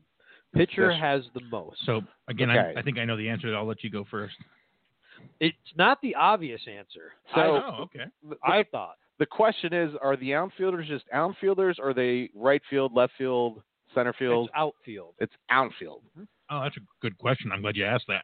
That's a Okay. good point. So I'd, I'd have to eliminate the outfield then because there's got to, they have to have a lot in it. Mhm. Okay, so now you have to go into the infield. Um, for some reason, I want to say catcher, but I really don't want to go there. I want to go second base. Okay, it's a good guess. to me, it was it came down to second or catcher, but I was going to go catcher. That's it was either or because So to, to me, the obvious pick, the obvious pick was catcher. I thought because there just isn't that many guys in the history Right. that have. I can't think of that many ones. That yeah, I, that's famous. the thing. But it's not catcher. It's not catcher. Catcher is Wow. second. Oh, First is third base, Third base. and second would have been my second guess. So I was actually really surprised when I when it was. yeah, actually, Third you know what? When you base. think about it, even though there are some superstars at third, Mikey a lot Schmidt. of a lot of them, the Yeah, first, the your boy, first like the best 60 ever. or 70 years of baseball, third base was more of a defensive position. it was. It was. Oh yeah. shortstop I think probably would have been, but I think it got I think it caught up because one because it was such an athletic defensive position people got in, and right. then later b- shortstop became a hitting position over the last Yeah. 25. 30 I think years. third base is the hardest position to play though on the field. oh, I agree with you. Uh, but I like that position. I like more than any it, too. because of the fact that I don't have time to think, and I tend to play better Ab- when I don't. ab- Think. Oh, it's all Absolutely. instinctual. It is all instinctual. I Yeah. agree with everything you said, but it is the hardest position, Yeah. I think. I know shortstop has always gotten that moniker, but I I don't think We have that- so much ground to cover. yeah. I think that's why it gets that moniker. Yeah, but you're all, but absolutely. you're the deepest player in the infield when That's you're true. shortstop, so you have the That's most true. time to get to balls, that's right? true. But you do have to have that. You have to have the incredible. But you arm. also have to have that arm, right? Yeah. Okay, lastly, which of these players did not win a Cy Young award in their career? This is the interesting one. John Smoltz, Don Drysdale, Nolan Ryan, or Catfish Hunter? And it's probably a surprise answer on this one. I would say I'm, yes, I'm going to go with Schmaltz. but if I tell you it's a surprise, it might ruin the. Well, I I I'm pretty sure Smoll is one. it. I'm sure Catfish and Dress. I'm gonna go Nolan Ryan. Yeah. JP, good guess, buddy. Nolan Ryan. That is unbelievable to It me. it Probably 'cause he is. never had a single phenomenal year. he did.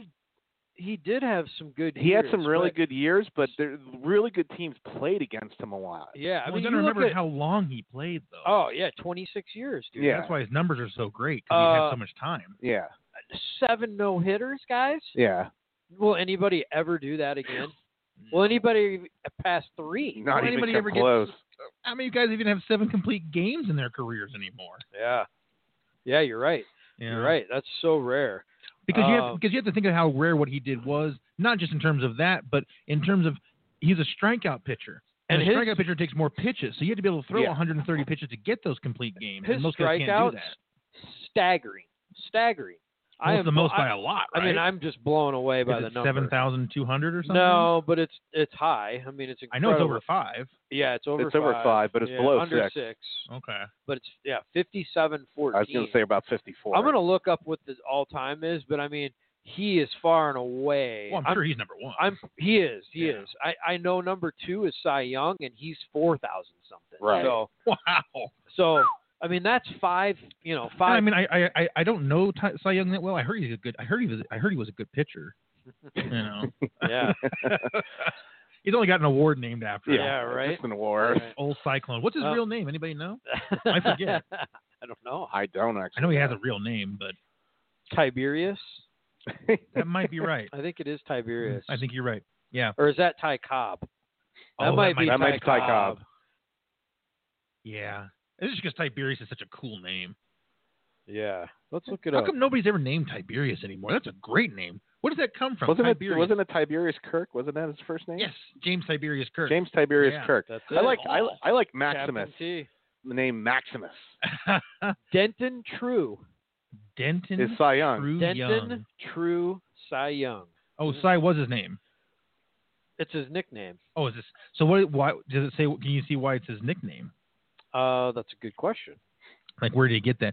I think it's because of the cyclone delivery or whatever. They say that he was like, was like a Uh, cyclone yeah, on the mound that- or something. That rings a bell for some reason actually. Yeah, Wait, it's say that again. that he was a, that that he had was that considered cyclone- a cyclone yeah. with the pitching motion they called it. Oh, you know what? That's right. That- Remember in that the does game, ring a bell. he was so hard to hit in the freaking MLB game right, because he had that. his leg kicked way back. Well, he, remember he had that arm thing where he like he would wind up and swing his arm. That's right. Yeah. Or was Corey that Whitman- Walter Johnson. I That don't was one of remember, but that was cool. That was bad. But MLB the show was cool back then. the- yeah. I mean, not that it's not now, but it's just not nearly as interesting anymore. But maybe we got used to it. I don't know. You're right, Cyclone. So Cy Young's Cyclone. nickname came from the fences that he had destroyed using his fastball. the fences looked like a cyclone had hit them. Reporters later shortened the name to Cy, which became the nickname Young used for the rest of his life. That's awesome. Yeah. So, uh, just real quick for our local fans here, uh, why is Vance Johnson Joseph still have? Why does he still have a job? The only reason I can think that he would even have a job is because they don't have any better options. Right? Who are we going to put in that position? Yes, like so we're Don't- going to don't want to move Musgrave. we we, squ- we, with a- he's he's a lame, what they call a lame duck coach, Lame right? duck. He's definitely done at the end of the year. we, we switching He over knows to it. NFL right now. I guess we are. Um, okay. I just wanted to ask that. but here, question. here's the thing. But don't you have to fire Elway too? I know that's blasphemy, but I, I I don't think Elway should be fired at all, and I know I'm in the minority. Of this most people on my Facebook page think I'm crazy when I say that. I'm like, I'm sorry. That team to me has more than enough talent to be winning right now. oh, it does. Had we gotten Kyle Shanahan, I think that team right now is close to Kansas City in the division standings. It- it- it- 1917, you could have ran another play to get closer in a field goal instead of kicking a 51 yarder when you already tried what a 61 yarder before the half that he missed or 62. 62. With I mean, 20 or- seconds or left. they had Or 20 how seconds about left. or how about when you try and ice the kicker, but you get it in just as the kick is going out, so the kick still goes up and he misses it, and then he kicks it again and he makes it. of Well, course. I mean, Vance is just a now, well, let, disaster. let's It's just let's uncanny. look at this. Um, Case Keenum, obviously, Nate you're a Vikings fan. You know what he did last year with the Vikes. But here's the game: 26 for 42, two nineties, one touchdown. Yep. Dude, it's You not the can't- touchdowns that bother me, it's the picks. It's the picks, but how can you get one touchdown in that game? And it was to the freaking tight end, Humerman. Humerman. Hireman. Hireman. That's what it is. Because Hireman. they, they have so little ingenuity on, on offense. I don't really know why, especially because you had a couple of games they I did it and they disagree looked with like they that. had some, and then all of a sudden it's gone again. You know why it's gone? Because they used it and it didn't work. Oh, so they abandoned it. But it did work. They should have won those The- games. okay, so the Kansas City game, example A, the hook and ladder. You remember that? Mm-hmm. It was third or fourth down. I think fourth down. It And was they- fourth, I think. Yeah. Had to go for it. They had, a, I mean, it was the perfect play. But for some reason, it was just pure luck. The defender went to wrap up the guy, Cortland Sutton, when he was going to pitch it to Emmanuel, and it like got his arm, and so he couldn't Pitch it. get it all the way out, right? And it didn't work. But it was, I mean, dude, it was, it would have been a touchdown. Yeah. It would have been a touchdown. At it least was it a looked close. perfectly Yeah. played call. The other call in that game was the DT call. The freaking defensive coordinator calls cover two, and the guy blew his assignment, and Mhm. DT was wide open. Wide and Case open. overthrew him, if you remember that play. Oh yeah. But Way overthrew it. what a great play call! You know, it was perfect. It was. The guy was right there. I mean, it was it's one of the easier throws. He should have made it, but um, yeah, I don't think Musgrave is a bad offensive coordinator, but I think he has been scared off from trying anything kind of crazy because of the, the you know the lack of success in big moments. So I completely agree. the ball does not bounce a Broncos way this year at all. It's not bouncing, But- except for the first two games. the other thing with mm, I don't remember the first two games. I know They won. but I don't remember. I don't remember why. They, they won on the uh, kick into the last second of the. if of I the remember game. correctly, the Broncos offense and team in the first two games this year was the same as the first two games last year, and maybe the first two games the year before, where they looked fantastic, and then all of a sudden it was like, oh, okay, well we, we only had we, we need a season to plan game plan for one game. they just they're just not finishing. They're not That's- finishing. I mean, Lindsey was No their leading killer ball instinct, carrier, yeah. 17 for 60 yards. Uh, Huerman was their leading catcher, 10 for 83 but with a I, I touchdown. really think we can't under underscore enough that Case Keenum has thrown more interceptions yes. like almost twice as many as he threw last year. He threw none in the red zone last year. He's thrown a ton in the red Tons zone of this them. year. You can't have There's a I- big difference between the team he's on now and Right. the team he was Well, on last the year. biggest thing that I'm but looking it, at it's is still turnovers. you still have Emmanuel Sanders. You have a stud in Sutton as a rookie. Yeah. You got Deshaun the Hamilton, who's running a, game is is- good. who's a stud from Penn State who doesn't get the, ru- much playing the time, running who game has a lot has of been speed and size. Successful, yeah. You've got some rookies there. You can start running some routes with, but is Keenum going to get the ball to him? I don't. I mean, you know, I was you have offensive line. You know, I yeah, mean, their No. best their best two offensive linemen went down For Yeah. for the the year. season. Yeah. You know, their center and, and but left not, but guard. not but but this this is also didn't happen until halfway point of the season. So they still weren't good before that. they were the first few weeks, but then for whatever reason, again, attrition. I Yeah, don't know the what first two weeks they happened, looked but- good. Yeah. That's what I'm saying. It feels like Vance Joseph is just and again, I'm not saying that I think he's a terrible coach or that he won't have success the next time around. yeah. I just think that he didn't realize what his job was I and agree. did not create the structure. right. And It's almost impossible to know if you've never been a head coach, Right. right? I mean, I, right. how how do you know? You know? I can tell you from my job right now that I watch my boss a lot just to try to learn Mhm. how he coordinates things oh yeah, because they're incredibly. That's the tricky part is that you can't because you you are you are have- have a dual thing going right. There's a lot Um, of compliance things in our Well, in that our too, business. But yeah. you've got the one side is get everything that you've got current going performing well enough to keep that as a client right. Mm. But then you've also got to think. Well, we're going to lose some clients no matter what for some reason, just like you know, go under those that client goes under, or Yeah. they they defo- decide to do their own thing or whatever. But I mean, so now you've got to be thinking about business development and bringing in new business and trying to coordinate. Those are two very different job responsibilities that you have to find a way to coordinate. And I think it's the same thing for an NFL head coach. I think you have to find a way to coordinate your three basic tenants, right? Your offense, your defense, and your special teams. How do you get them? How do you structure them so that they're all working efficiently and but they have to buy into your philosophy at top. And that's what I think is missing with Vance Joseph. And it may not be something that he can't fix, or maybe if he had been able to pick his own coaches from the start, maybe that had been better. I agree. I think that's a big part of it, but I do think his lack of experience, like you said, is everything. Um, you know, just not knowing those decisions. Like to me, any college coach would have not kicked the 62 Right. yarder at the end of Right. regulation, like 28 seconds left or something like with that. two timeouts. That's too much. right, and you're get. I mean, you're basically giving him the ball at At- midfield. At midfield. Yeah. So they only So- need to get 20 yards. Yeah, and I mean I get it. You know, McManus has a leg. You're trying to like take an advantage, You're trying but to desperately but win. to me, all you do, you play smart. All you do is punt the ball, and then they're at the you know the Well, ten and with you, no time left. you lost by two points. I know. So there's the there's that field goal. Yeah. well, he certainly lost the game on his own last week, no doubt about it. Right. But uh, yeah, I just think you know it's just lack of experience, man. And I and I, you know, we talked about it a couple weeks ago. I think Vance will be successful his next time around. Mhm. I think he's a really sharp guy. I think he's a really good guy, and I think he now understands what culture takes to kind of. Um, you know, to build, I think he understands that. So I think next time, if he's, you know, if he's smart, and I think he is, he will ask that he is able to choose his staff. Absolutely. You know, I think that's super important. Like,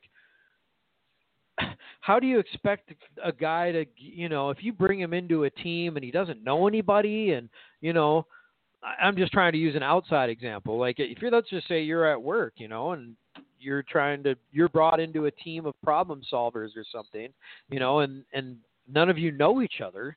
You know, you don't know how you you work. You don't know anything about each other. Like, you're just not going to do very well. You I- know, and so you've got it. You're right. It's communication and establishing that culture from the top. Here is what I want, and here's how we're going to execute it, guys.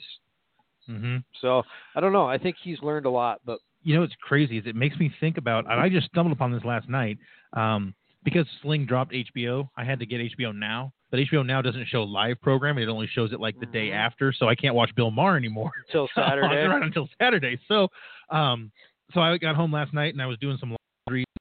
I was, oh, I found a thing on the net and it was um, last interview, Mhm. and it was an interview that had never been aired before until this guy put it on Netflix. Mhm. I, had- you know, I mean, I had had some impressions on Steve Jobs that were mostly negative. Like, obviously, he was an innovator and he was good at that part, but he was also, you know, kind of a, a, a douche and he a wasn't a dick. and da-da-da. great human being, maybe. Yeah. But I tell you what, man, that interview, you watch him, you realized why people achieved under him. Yeah. He had he just exuded he just exuded this leadership and excellence. He Yeah. expected excellence from everyone, and and he didn't let up. He was relentless. but I mean it was Hmm? Relentless. weird because like I always had this impression of him being kind of like an asshole, but he didn't seem like an asshole at all. He was like cuz they talked about how some play, you know people had worked for him and they just like "You can't work for him anymore. I had to leave. And he's like, "But I'll bet if you ask those people if they've ever had a better life experience than when they worked on the Apple II, they'll probably say no." And the interview went, "Actually, we've interviewed like ten of them, and they all said exactly that. That it was the most cherished like career moment or career time that they had Mhm. was working on that project and achieving something so amazing. Because you got to remember that was basically the first home computer ever. I mean, they they well, they the created a Macintosh, market. right? Well, they said the Mac. Well, the Mac One or no, was the, the Apple One was the one that they made that was just a circuit board, Mm-hmm. and then the Apple Two was the one that that established the home computer. And then the Macintosh came out in 1984. Oh, I thought the two E. So the two E was after the Macintosh, then. I don't know. Okay. I, I just know the interview they were talking about. I didn't the know Apple there was II a was the difference big- the between big change. there was an Apple IIc and an Apple IIe, and I can't remember which was which. Oh, but I, they didn't. They didn't ever mention a moniker after. They were just talking about the thing. I And is know this also- because I had it. I had an Apple IIe. Well, and th- Uh, this interview was t- was with him uh, the year before Next was purchased by Apple, and he became the CEO again. Oh, uh-huh. And he was talking about what had happened to Apple and how how long it was thought that he was going to be until they went under and things like that. But it was really curious, like how much he values employees, oh, and I think that that's something that maybe I don't know if that happens in the NFL as much.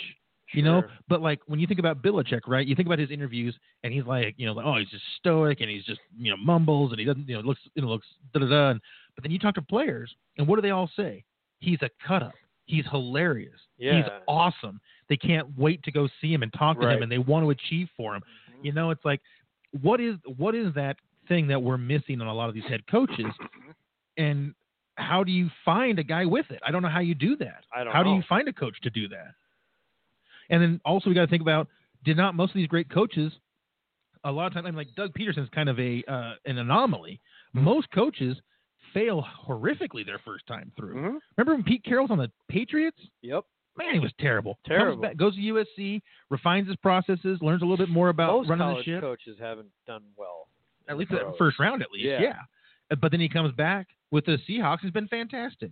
Or Belichick. He was horrible his first go round. Yeah. He was always a good defensive coordinator, Well, but he now, was not a good head coach. The let, first let's time. let's think about this because um, you know, somebody said something uh, really interesting. I, I don't remember what commentator, but it was about Bill Parcells and how he used to kid around in locker rooms and so on and so forth. And Sean Payton's been doing that with bringing putting the lunch pail or the gas can like your gas last game. You, you came in, you got the gas can in your locker room, and he keeps it real, you know. but Belichick came from that same regime. Yeah. There's a regime around Parcells that has been doing I unbelievably. didn't realize well. he was a, a, a Parcells protege. Yeah, they came from Parcells. Boy, Yeah. Parcells was a gamer, man. Did he ever go anywhere and not create a good team? Didn't mean they win. Didn't mean they won it. Now, But people Dallas? wanted to play for him. I tell Dallas? you that. New York Giants, hmm Miami. Remember when he went to Miami? Miami had been a joke for Mm-hmm. like five straight years or six straight years. In one off season, he made him respectable. Now they Yep. didn't win anything, but they were a, they were a hard team to beat. They were. They he definitely knew how to were. find football players, Mhm. you know. But I also think it's it's too hard if you have a coach and GM duties. You know, like I don't think the GM for the Patriots gets nearly enough press for what they do. I mean, how often do you see them go get the guy that no, that everybody avoids like the plague? They remind me of Anderson. Like if Anderson was a head coach, Chavez was doing it in the NFL, like the Josh Gordon Mm-hmm. or the uh, the uh, who was the who was the running back that they got. Um, uh, Jeremy Hill. no, remember that one guy that they brought in from uh, from the Cleveland or from the Cincinnati that one year, and they had him, like Corey Dickinson was his Oh, name. Dylan. Dylan. Corey Yeah, Dillon, You know, yeah, yeah. I mean, they, they do that a lot. They only keep him for Yeah. like two years, and It's like then the Broncos did that for a while. Remember, they were churning guys out in that backfield. they. well, yeah, but just they were just doing well with their own players in their scheme, the Alex Gibbs scheme. But I just mean like the Patriots will go get that guy. Like I was amazed they didn't go get Des Bryant. They seem to always go grab that guy they can get on the cheap, and that has been who's got the talent, but has people gotten tired of. And they're just like, well, you can come here and play because you're going to know right at the second you walk through this door. That's Tom Brady right there. Do you know how much you matter? You don't. That's what matters. And so everybody on the play that's there knows I am subservient to Tom Brady. And I think that's a big reason it works. Oh, and I think what what they did when they br- brought in Gordon is I think they put his locker right next to Tom Brady's. Oh, did they? I, I'm pretty sure I heard that. I That's saw a the good idea, picture of that. right? Yeah. Pretty smart. They Because put him how are right you- next to Tom. How are you not going to learn better habits? Yeah. How are you not going to feel weird when you're like, oh, I'm okay, I'm done, I'm gonna get out of here, and your guys like they're going, okay, well, I just got done from the game, I'm gonna go watch film for the next four hours. And you're like, Well- oh, that's that's what you do. Yeah. I'll, I'll that's how agree- you win. I'll agree with Matt Barry probably for the first time in my life, but I I do think that Josh Gordon is going to have a big game this week. Who are So- they playing? Titans. Uh, Titans. yeah. They're playing the Titans uh, in Tennessee. Yeah. I I think he's going to have a huge game. Bring 'em up. Explain to me who the Titans are. I don't think the Titans know who they are right now. Like their It's a last game. strange team. Well, they just dominated. yeah, they dominated the Cowboys 28-14. it's just like, who are these guys? I mean, they, And who's Mariota? You'll see him Yeah. make one pass. Well, looked Mariota the week phenomenal. before they played the Eagles was terrible. They play the Eagles. He has a half decent game. They decide to not kick the field goal for the tie. They go for it in overtime to win the game. And Right. it's just like, all right, that's a ballsy play. But I mean, Mariota, I one think drive, it's health. he looks great. The next drive, he looks terrible. I think it's health. Health, and I think there's a lot of problems on the offensive line. Their line's good, but It just seemed like he's like I, I swear you look at when I watch him, I feel like he's a guy waiting to break out and be a great quarterback, He but I'm can't not sure if take it's going that to ne- happen. he can't take that next step for whatever reason. I don't yeah. Is it is it because he's, a, He's- is it because he's an Oregon know. quarterback? He, he's he's not a great pocket passer. no. And I Right. don't know if he ever will be. But you think about No. Mariota and then you think about Harrington, right? yeah. Two guys who just now now Mariota's been better than Harrington was, but Yeah. Mariota certainly hasn't been great. I, I don't know. He has been. Harrington I had, just Harrington like two years, didn't he? no, he had more than that. Did he? Not much Okay. more, though. I just remember how bad he was in Detroit. That's a good question. Let's He look didn't, it up. he didn't have that much more, but you know, maybe it comes back to thinking about getting your leg broken, you know, in a game. You know, th- you start second guess. You know, you, is your line going to pick does that it give, blitz does it up? give you or- just a one half a that second of one half a second. Because look, trepidation, look at right? Eli Manning right now. He looks like a deer in the headlights. So just a freaking ghost on the sideline of somebody. Yeah, I'm sorry. What were we? Yeah. What were we gonna look up? Harrington. again? Harrington. But that was that was that stretch of Matt Millen just disaster after Oh. disaster when he picked those He four three really- I- receivers I, and I, then just- Harrington. I feel bad for the guy. He was just- It was it was a disaster. It really was. I, if, if I remember, right, he's not doing that well in the hospital right now. Who? Uh, Matt Millen. Oh, Oh, that's right. He's in the. Yeah, he. I think he's in the hospital in Jersey. it's the same right one. now. That, I thought it was a different. I thought it was a different guy. I thought that was No, a. Uh, no, Matt Millen. He's a Penn Stater. Uh, he's the guy that came out after Yeah. all the Penn State scandal. Ha- Well, Remember Harry- that? Harrington and he was, was- third. He was the third overall draft pick in the 2002 Yeah. well, they, draft. they were in, they were in the national championship that year. Oregon was. he was the third That overall. was the year that that was Yeah. the year that Colorado beat Nebraska by 60 so points. he did play six years, which is Okay. longer than I thought. I was Uh, gonna give him was he a four But or he, five. starter? he was he was a starter for Detroit Yeah. 2002 to 2005, Oh. and then one year in the, for the Dolphins the next year, Yep. and then he was a backup in Atlanta in 07 and a backup in New Orleans in New 08. Orleans. Huh, so he probably made a decent amount of money at least. Yeah, But Yeah. but it's just like he was he seemed like he was a nothing. But they never had any weapons. I don't think either. no, um, they didn't no. put much around him. But I mean, his numbers were pretty pretty good a couple years. I mean, considering la- you know the last few years where the passing has been more dominant, you know, Sure. than it was 20 years ago. But I mean, um, doesn't really show his yards though, huh? Anyway, it's a he's an interesting player. And he didn't ever get to play with Barry Sanders, right? Sanders was gone by then. Sanders was way gone by then. Was I he? think. I'm pretty Yeah. sure. When did he retire? I don't even know. 90s probably. It was then. in the. I, Oh, was it that early? It was in the 90s, and I think it Uh-huh. was before I moved to Colorado, so I think it was before 97. Wow. So it was, it was right before he was going to break Walter Payton's record, right? He didn't want Yeah, to. he didn't want to break his record. Yeah, didn't want to didn't want to damage sweetness. Yeah, Sure, it was cool to see the uh, the football life with Barry Sanders because boy, he doesn't regret at all leaving, man. he doesn't. He's so happy and content. Yeah. It's like, boy, you really it's really nice to see He's that. doing you know? divorce law commercials now. what is that? What is that law firm? Uh, Wick and Wick, or I don't know. yeah, the Oh, It's one that two, the, it's the men's two- the men's divorce law yeah, firm. it's two two of the same last name. you built a strong family you built a strong you, you built you, you got a good home you've developed or you've saved hard for your family and all you want to do is just you know be able to love your children don't let her take that away from you I love. those In other words, commercials. prenup. Yeah. Prenup times two. oh it just cracks me up dude those commercials are great though i've always thought it's funny is have you noticed that you if you listen to uh the fan you know here's our local station and if you listen to them all day or at least the morning show you only really hear four kinds of commercials, right? One is ED, right? There's nothing but ED commercials. Two, testosterone therapy, right? Three, wedding rings or jewelry from Zales. Shane Shane or Zales, Zales. and Shane's their big one, right? That's the one I hear Yeah. the most. Shane coming in the Williams brothers. The right? Williams brothers, Yeah. yes, yes. And then the other one is uh, Elway's preferred uh, mortgage company.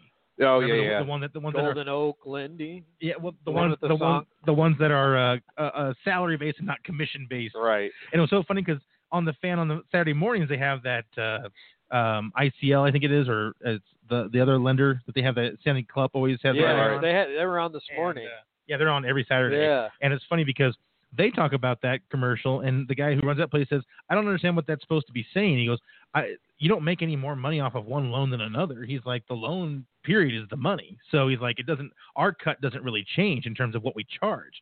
So he's like, "I don't understand why that would be a big deal to say that your guys are paid on sal- salary and not commission." yeah. I mean, I think it's just the perception of the customer. You know, where Sure. if somebody's on commission, that they have this like cutthroat thing where they're going to really try to do everything they can to get you to sign on the dotted line. You know, I think that's that more than than anything. Right. It's just that perception. But it's funny because anybody who's worked in sales like us, you're going to be like, "Oh, well, but you're you're still going to have a goal, and if you don't hit your goal, you're still going to get fired at some point." So it doesn't really matter how you you know how you're paid for it. yeah, right. It's just you know you're you're still going to have to pressure somebody into making the sale. You know. yeah. But anyway, I just thought it was kind of kind of a humorous uh, set of commercials that they always do. They're always the same. So. Where do we want to uh, jump next? And I mean, we got to make sure we get our your uh, your picks in before Yeah. we run out Oh, of time. right. Because uh, we, the games this weekend, the big games are Cowboys Eagles on Sunday night, Seahawks Rams, and Patriots Titans. Yeah, a lot of buys Is, this is week. Cowboys Eagles a big game? Well, it's Oh, important for the are- division. It's are- part of the division, yeah. I'm saying, aren't, aren't both teams like in danger of not even being in the race? Uh, no, they're no, Oh, they're all in it. they're all in it right now. Every Even single the except Giants at it's- two that- and they- yeah, e- six are technically are still in it. Because Yeah. Washington lost last Sunday, Yeah. right? Yeah. Yeah, But so they're- it, it's a In it. Is it a three-way tie? uh, it well, they very were well five and two, so now they're it five very and three. well could be. So are the Eagles and Cowboys five and three? No. Cowboys can't because they lost to Titans. No, I think they're both four hu- or five hundred. Uh, four I think and that- four. I think they well maybe, maybe Washington's I mean, five. Eagles could be I five think they're three, five and three. but I don't think Dallas is. Okay, NFC East five and three are the Redskins, four and four are the Eagles, three and five are the Cowboys, Okay. and one seven. Oh, they're, only on They're one, one and seven. game. So basically, the Eagles could jump from uh, they could be five and four or four and five. The Cowboys could be three and six or Yeah, it's a four hu- and five. It's a, it's, huge a game. big game Yeah, for the division. Yeah. because no one is expecting the Redskins to right. take that where, where they are right now and stay there. All right, well, should we do college football, dude? Why Yeah, don't you why don't rock you- that out? Where Uh, you can rock Or do you your- want me to do NFL first? yeah, do do your and then picks because finish? all all my picks are my picks are all later in the game. Oh, okay, And great. statement Saturday is going to be when I break this down for you. It's really was interesting how it played out. So let's Awesome. let's let's get some NFL bets in here. Okay. Uh, well, I haven't. Man, I'm a little behind, guys. On How did we do last week? I had some trouble with the spreadsheet. So anyway, last week we didn't do so well. No, from I what didn't re- either. I was from what 0 and I- From what I remember, we, I think I was one and three last E-, week. You bastard depleted my my gambling. I know. ban. and He blames he blames us. I go 11 and one the three weeks previous, and then he finally follows to decide fo- or decides to follow my picks, and then we have a bad week. Yeah. Whose You- fault is it? Yeah. You dirty bastards. Jeez. Okay, so yeah, we got to recover a little bit, but but still, uh, guys, if you're following, we're making money, we're doing well. Keep with us. Uh, I think you know at the end of at the end of the day and the end of the Super Bowl, we're going to be in the in the black. So anyway, here we go. First pick, we've got the Jets minus seven at home versus the poor Buffalo Bills. I, I have to say, I think Josh McCown comes in and performs well as always. Buffalo is just terrible. They're going to continue to struggle. I think the Jets blow them out. Uh, so we got the Jets there. Next game, I have at Tennessee, who is a seven point underdog versus Wait, the Patriots. so hang on, is this week nine or week eight? You are Nine. in no, you're week Ten. week ten because Ten. I'm in week eleven. Week I eleven missed. for I missed eight. We have to. We have a couple weeks to Okay, put there's in there. two weeks that are. Yeah, I just want, I was going yeah. to put, Because I- I was I gonna say put I- it now. So yeah, I I'm- am just on that. I'm in week eleven on college right here. Yeah, yeah. We need to up. I need to update that deal. Um, okay, so yeah, so Tennessee at home, seven point underdog versus the Patriots. Patriots are going to continue their domination. Uh, they win going away. Uh, then I've got uh, at Tampa, who is a three point favorite versus the Redskins. I have the Redskins rebounding this week against a so terrible I'm, I'm, sorry, Tampa I'm, I'm team. trying to update this thing while we're talking. So what was the spread on that game? The Jets. No, no, no, Tennessee game. Ten- oh, seven- Tennessee was seven. The first two are both seven, actually. Tennessee's favorite or or under? Tennessee's an underdog to the Patriots, but they are at home. and it was seven. Mm-hmm. Yep. And then the Alright. third game is Tampa at home, three point favorite versus Washington Redskins. And I have the Redskins taking that game. And it, I think it'll be a close one, but uh, Well, I could see that. I think uh, I think the Redskins take it. Um, and then finally, the, where we've had our most success this year, guys. I think only we're gonna have to look back, but it's only two losses I think on the whole season on our hundred dollar bets. On the over. Yeah, so uh, we're doing really well on those hundred dollar bets. Uh, again, this is the hundred dollar uh, Sunday night special. We've got Dallas and Philly. The over under is forty three and a half, and Saw I that. am I'm going over. I think uh, I think we're going to see a little bit of offense. I, I agree with you on yeah, that. and I think uh, we're going to have a nice week. So let's rebound, fellas. Does that mean you're asking me not to bet with with your picks? No, you can bet with my picks. Do it. We're uh, we're doing pretty good so far, so would like to keep it up. Um, okay. Well, should we? Uh, do you want to move right into college? Or Yeah, uh, yeah. Let's move into college, and then maybe we'll give on our midseason NFL awards if we have enough time right at the end of here. Um, so move, moving right into college football here. Um, so last weekend, this was actually really we, it was statement Saturday. So let's just go through this quick. Number one, Alabama beat number three LSU twenty nine nothing. Statement Saturday. Statements. So this is where we're going. to Everyone's going to Statement was Alabama's going to roll. uh, to the the title. statement was all the higher ranked seeds won all their games because number two Clemson 77, Louisville 16. By the way, Clemson did cover the point spread on that. Um, number four Notre Dame at Northwestern 31 21. Notre Dame covered the point spread by a half point. So if, if all the favorites were winning in college and all the favorites were winning in the NFL, Wow. You didn't. Re- you didn't read about that in Vegas? oh no, I read about that, but I just, I mean, it, I think it's important to point out. Well, Yeah, well, Vegas. Uh, they had their maybe their worst weekend ever. yeah. Yeah, Oh, Uh, Uh, millions of dollars. Yeah, num- number five Michigan blew out number fourteen Penn State forty-two to seven. Covered the point spread in that one. Uh, forty-two to seven. 42. It was ugly. Uh, number six, Georgia versus number nine, Kentucky. This is one of my losses, 34 17. So Georgia covered the point spread in that one. They're good. Oklahoma, 51. Texas Tech, 46. Oklahoma, They did not. that's cover. a push. That's a. I was a six point point spread. Oh, was it? It was six or. s- It was a. Well- am pretty sure it was six because it was a really close That's point not spread. a six-point difference, though. Oh, they didn't cover then. Wait a second.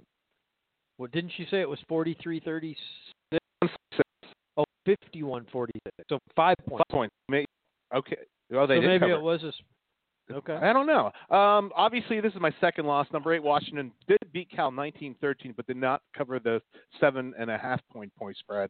And then Ohio State did not cover the point spread against Nebraska. Number 10, 36 They to almost 31. lost the they almost game. lost the game. So it was interesting to look how I look back at all these point spreads. They were all within two to a half point to two points off each other, which I found really Hmm. interesting when you're talking about betting in football.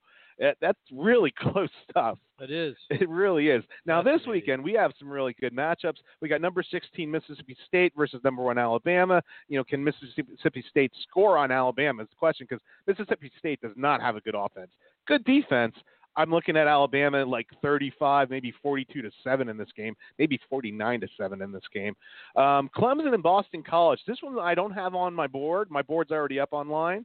Um, if you're looking at this one, Boston College is uh, right now a uh, what were they a 17 and a half point underdog For Clemson, against Clemson. yeah if i think that's what it is i'm just let me pull Oh, that half point is always so. i crucial, know man. but he, here's the here's Right? the thing i'm going to tell you I right love how they do that. right now i'm going to I tell you love this Anaheim. right off the bat um, Half point always pisses. me off. Clemson is not used to having up in Chestnut Hill. It's going to be about 33 degrees and raining.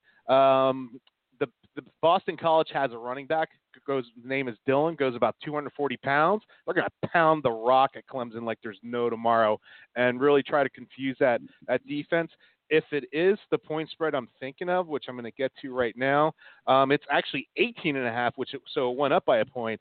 I would look to problems going up and playing at Chestnut Hill. Even though you wouldn't, it's not a big stadium, but it's it's it's it's cold and a hot, a warm weather team like that. Well, Miami went up there and just looked terrible. They looked, gave up because it was cold. I like it. Out I of the like the 100 analysis. out of the 110 or so stadiums out there for Uh-huh. for for uh, is it single A or whatever? What do you call? What's the top F- F- level of college? FBS. FBS football bowl FBS. series. Um, how many of the stadiums do you think you could name? Oh, I bet you I could probably name. Ninety percent of them. You you showed me. a pi- There's actually I put that on Facebook once. You showed me a picture. I can name the stadium. Wow, Wow. that's impressive. I was just curious because you do seem to know the names of all the stadiums. Is I that can't because even of name your half the video stadiums game in- days, or is It's- that because it's- of? I've watched just so watching much so much college football? football. It's been just absolutely ridiculous. I couldn't even name probably Or I more could. than. I don't half know of if I the- can name the stadium actual name because they changed so much, but I can name what team plays there. Yeah, I, Yeah. I, I, I guess I wouldn't ask you to name like if it's if it's got naming rights, right? Like Ex- Mile High is Mile High. I don't care Right. who bought, who bought the it? But it- name before you you give me a stadium and I can tell you. I was who- just gonna who's the say. owner. I Do you bet you think- can't name. Yeah, fucking all it. Do the you think if stadiums. you and I, do you think you and I together could get all the baseball stadiums? Yeah. Yeah, you could. I don't think we could get all the NFL ones though. I could get all the. I could not. no, Uh, I could probably I get all, don't even know most of them. the NFL stadiums. I could probably get. I'm looking. I'm thinking around the whole NFL. I could. T- I, I, could think name. about, them I all. think I I still know think of most Three of Rivers them, but- Stadium, and that's not even the Might stadium be for good. either one of the No, teams. It's Heinz now. Field now. Well, I'm trying to think of for for Pittsburgh for the Steel or for the Pirates. PNC Park. Oh, Oh, that's PNC it, Park. Yeah, PNC Park. it's they they built a smaller stadium actually. So look out for Boston College. I don't have that's a bonus pick. Look out for Boston College covering that spread. It's going to be cold. It's going to be wet, and those Clemson players do not play in the cold ever. and BC is a tough place to go in and play. Um, it's a Saturday night game, so All right. watch out for that Oh, one. yeah, You're gonna see Saturday a night smash cold. mouth football coming. That's from what you're going to Boston College. see 100% coming. Um, we go to Georgia and Au- Auburn at Georgia. Now, this is a game where Georgia is looking. They're they're only I think they're favored uh, six. This is not on this the other one, but if you want to have some Hey. fun betting today, If you want to go, I'll pull up spreads. Oh, it's buddy. a, it's a 14 point Georgia, but it's at home. They're on a roll. They're already um, literally they already have the SEC champion wrapped up. It's a tough point spread against Auburn. Auburn really has to win. Auburn has the chance to beat Alabama, but they really kind of don't, in my opinion. Um, Ohio State, Michigan State. This game gives Ohio State fits all the time. I think the point spread is three and a half right now Okay. for this game. So that's another interesting one. I'm going to go off the radar. UC, um, East Carolina University at Tulane. It's a 12 point Tulane um, favorites Tulane by 12. Look for Tulane to cover that spread. ECU is playing terrible football right now, Hmm. and Tulane just beat Houston. Um, and they're scoring about 51, 41 to 51 points a game. Where is Tulane? Uh, Oklahoma. Mhm. Oh, it is. Yeah. No, I'm sorry. That's Tulsa. Tulane is in um, um, uh, uh, Louisiana. My bad. Oh, it's Louisiana. Yeah, they play in the Superdome. There's a lot of schools. Uh, Temple's in Philly, right? Temple's in Philly. They play at uh, the link where um, the Eagles, Eagles play. play. Yeah. Where's Tosin? Is that in Maryland? Towson is in Maryland. It's about 30 miles to the east of uh, uh, College Park, Maryland, which is uh, Maryland University. So my picks for to for today, I'm looking at your upset number 19. Texas has to go to Texas Tech. Tex- Texas is a one and a half point favorite. Now Texas just got beat by West Virginia by a score of 51 to 46 or something like that Mhm. at home. And this is at Texas Tech. Texas Tech, I have winning the game, and the over under is 62. I'm taking Texas Tech and the over. in This one. 'Cause you give me Texas and Texas Tech aim up at least 31 points on the board as as combined as a- both teams. Yeah. No way in hell that the can't over happen. under is 31. No, no, no, 62. I'm saying if Oh, both 31 teams, each. yeah. So they score 31 each. You're at 62. I'm looking at looking at a you know a 49 to 45 game here. So if you bet on that game, you're just hoping it kind of goes like the Pittsburgh game went on Thursday, where you're like, oh, the overs hit in the first half. Yes, basically, because I mean, look at the the over under. I think last week for uh, uh, West Virginia Texas was something about the same, and they hit 90. Wow. So I'm looking at, at that plus the over. Is that that's the upset plus the over right there. My lock of the week is going to be TCU going into West Virginia, coming off the big Texas win.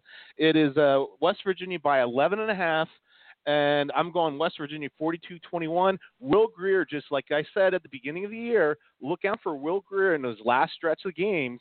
This last week was one of them where he beat Texas. He's jumped back up to number three in the Heisman race. He dropped all the way to seven he's, a good back up to player. number three.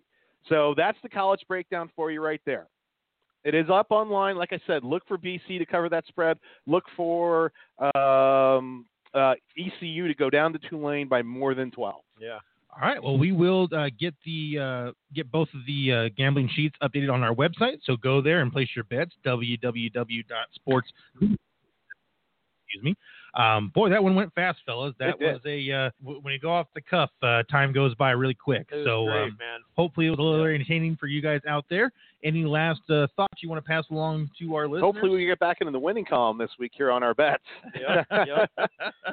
and uh, there was something that you had said earlier that I was going to try and make a note on, and I completely forget what it was. So hopefully it was important. I will say I'm going to start playing Red Dead Redemption 2 tomorrow, so I'm very excited. You say Uh-huh. Uh, redheaded redemption? Red Dead Redemption Oh, 2. okay.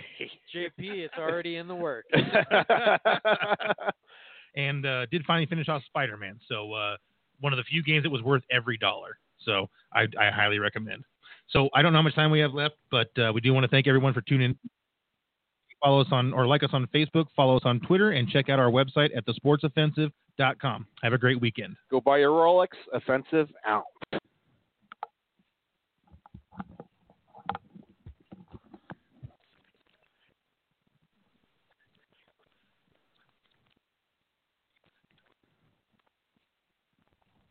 Ugh, Ah, this phone drives me crazy. Excuse me, I'm the Sprinter and from Sprint. Try my new iPhone 10R with an amazing liquid retina display. This is amazing. Mind if I snap a few photos? Look at that color. I love this display. I, uh, I'm gonna need that back. Switch to Sprint and get iPhone 10R 64 gigabytes for zero dollars per month with an eligible trade-in and a Sprint Flex lease. Visit a Sprint store, sprint.com/iphone, or call 1-800-SPRINT-1. Phone zero dollars per month for 18 months after 31.25 per month credit applied within two bills. If canceled early, remaining balance due. Excludes tax. Subject to credit. $30 activation fee. Coverage and offer not everywhere. Restrictions apply. Ugh, Ah, this phone drives me crazy. Excuse me, I'm the Sprinter and from Sprint. Try my new iPhone 10R with an amazing liquid retina display. This is amazing. Mind if I snap a few photos? Look at that color. I love this display. I, uh, I'm gonna need that back. Switch to Sprint and get iPhone 10R 64 gigabytes for zero dollars per month with an eligible trade-in and a Sprint Flex lease. Visit a Sprint store, sprint.com/iphone, or call 1-800-SPRINT-1. Phone zero dollars per month for 18 months after 31.25 per month credit applied within two bills. If canceled early, remaining balance due. Excludes tax. Subject to credit. $30 activation fee. Coverage and offer not everywhere. Restrictions apply.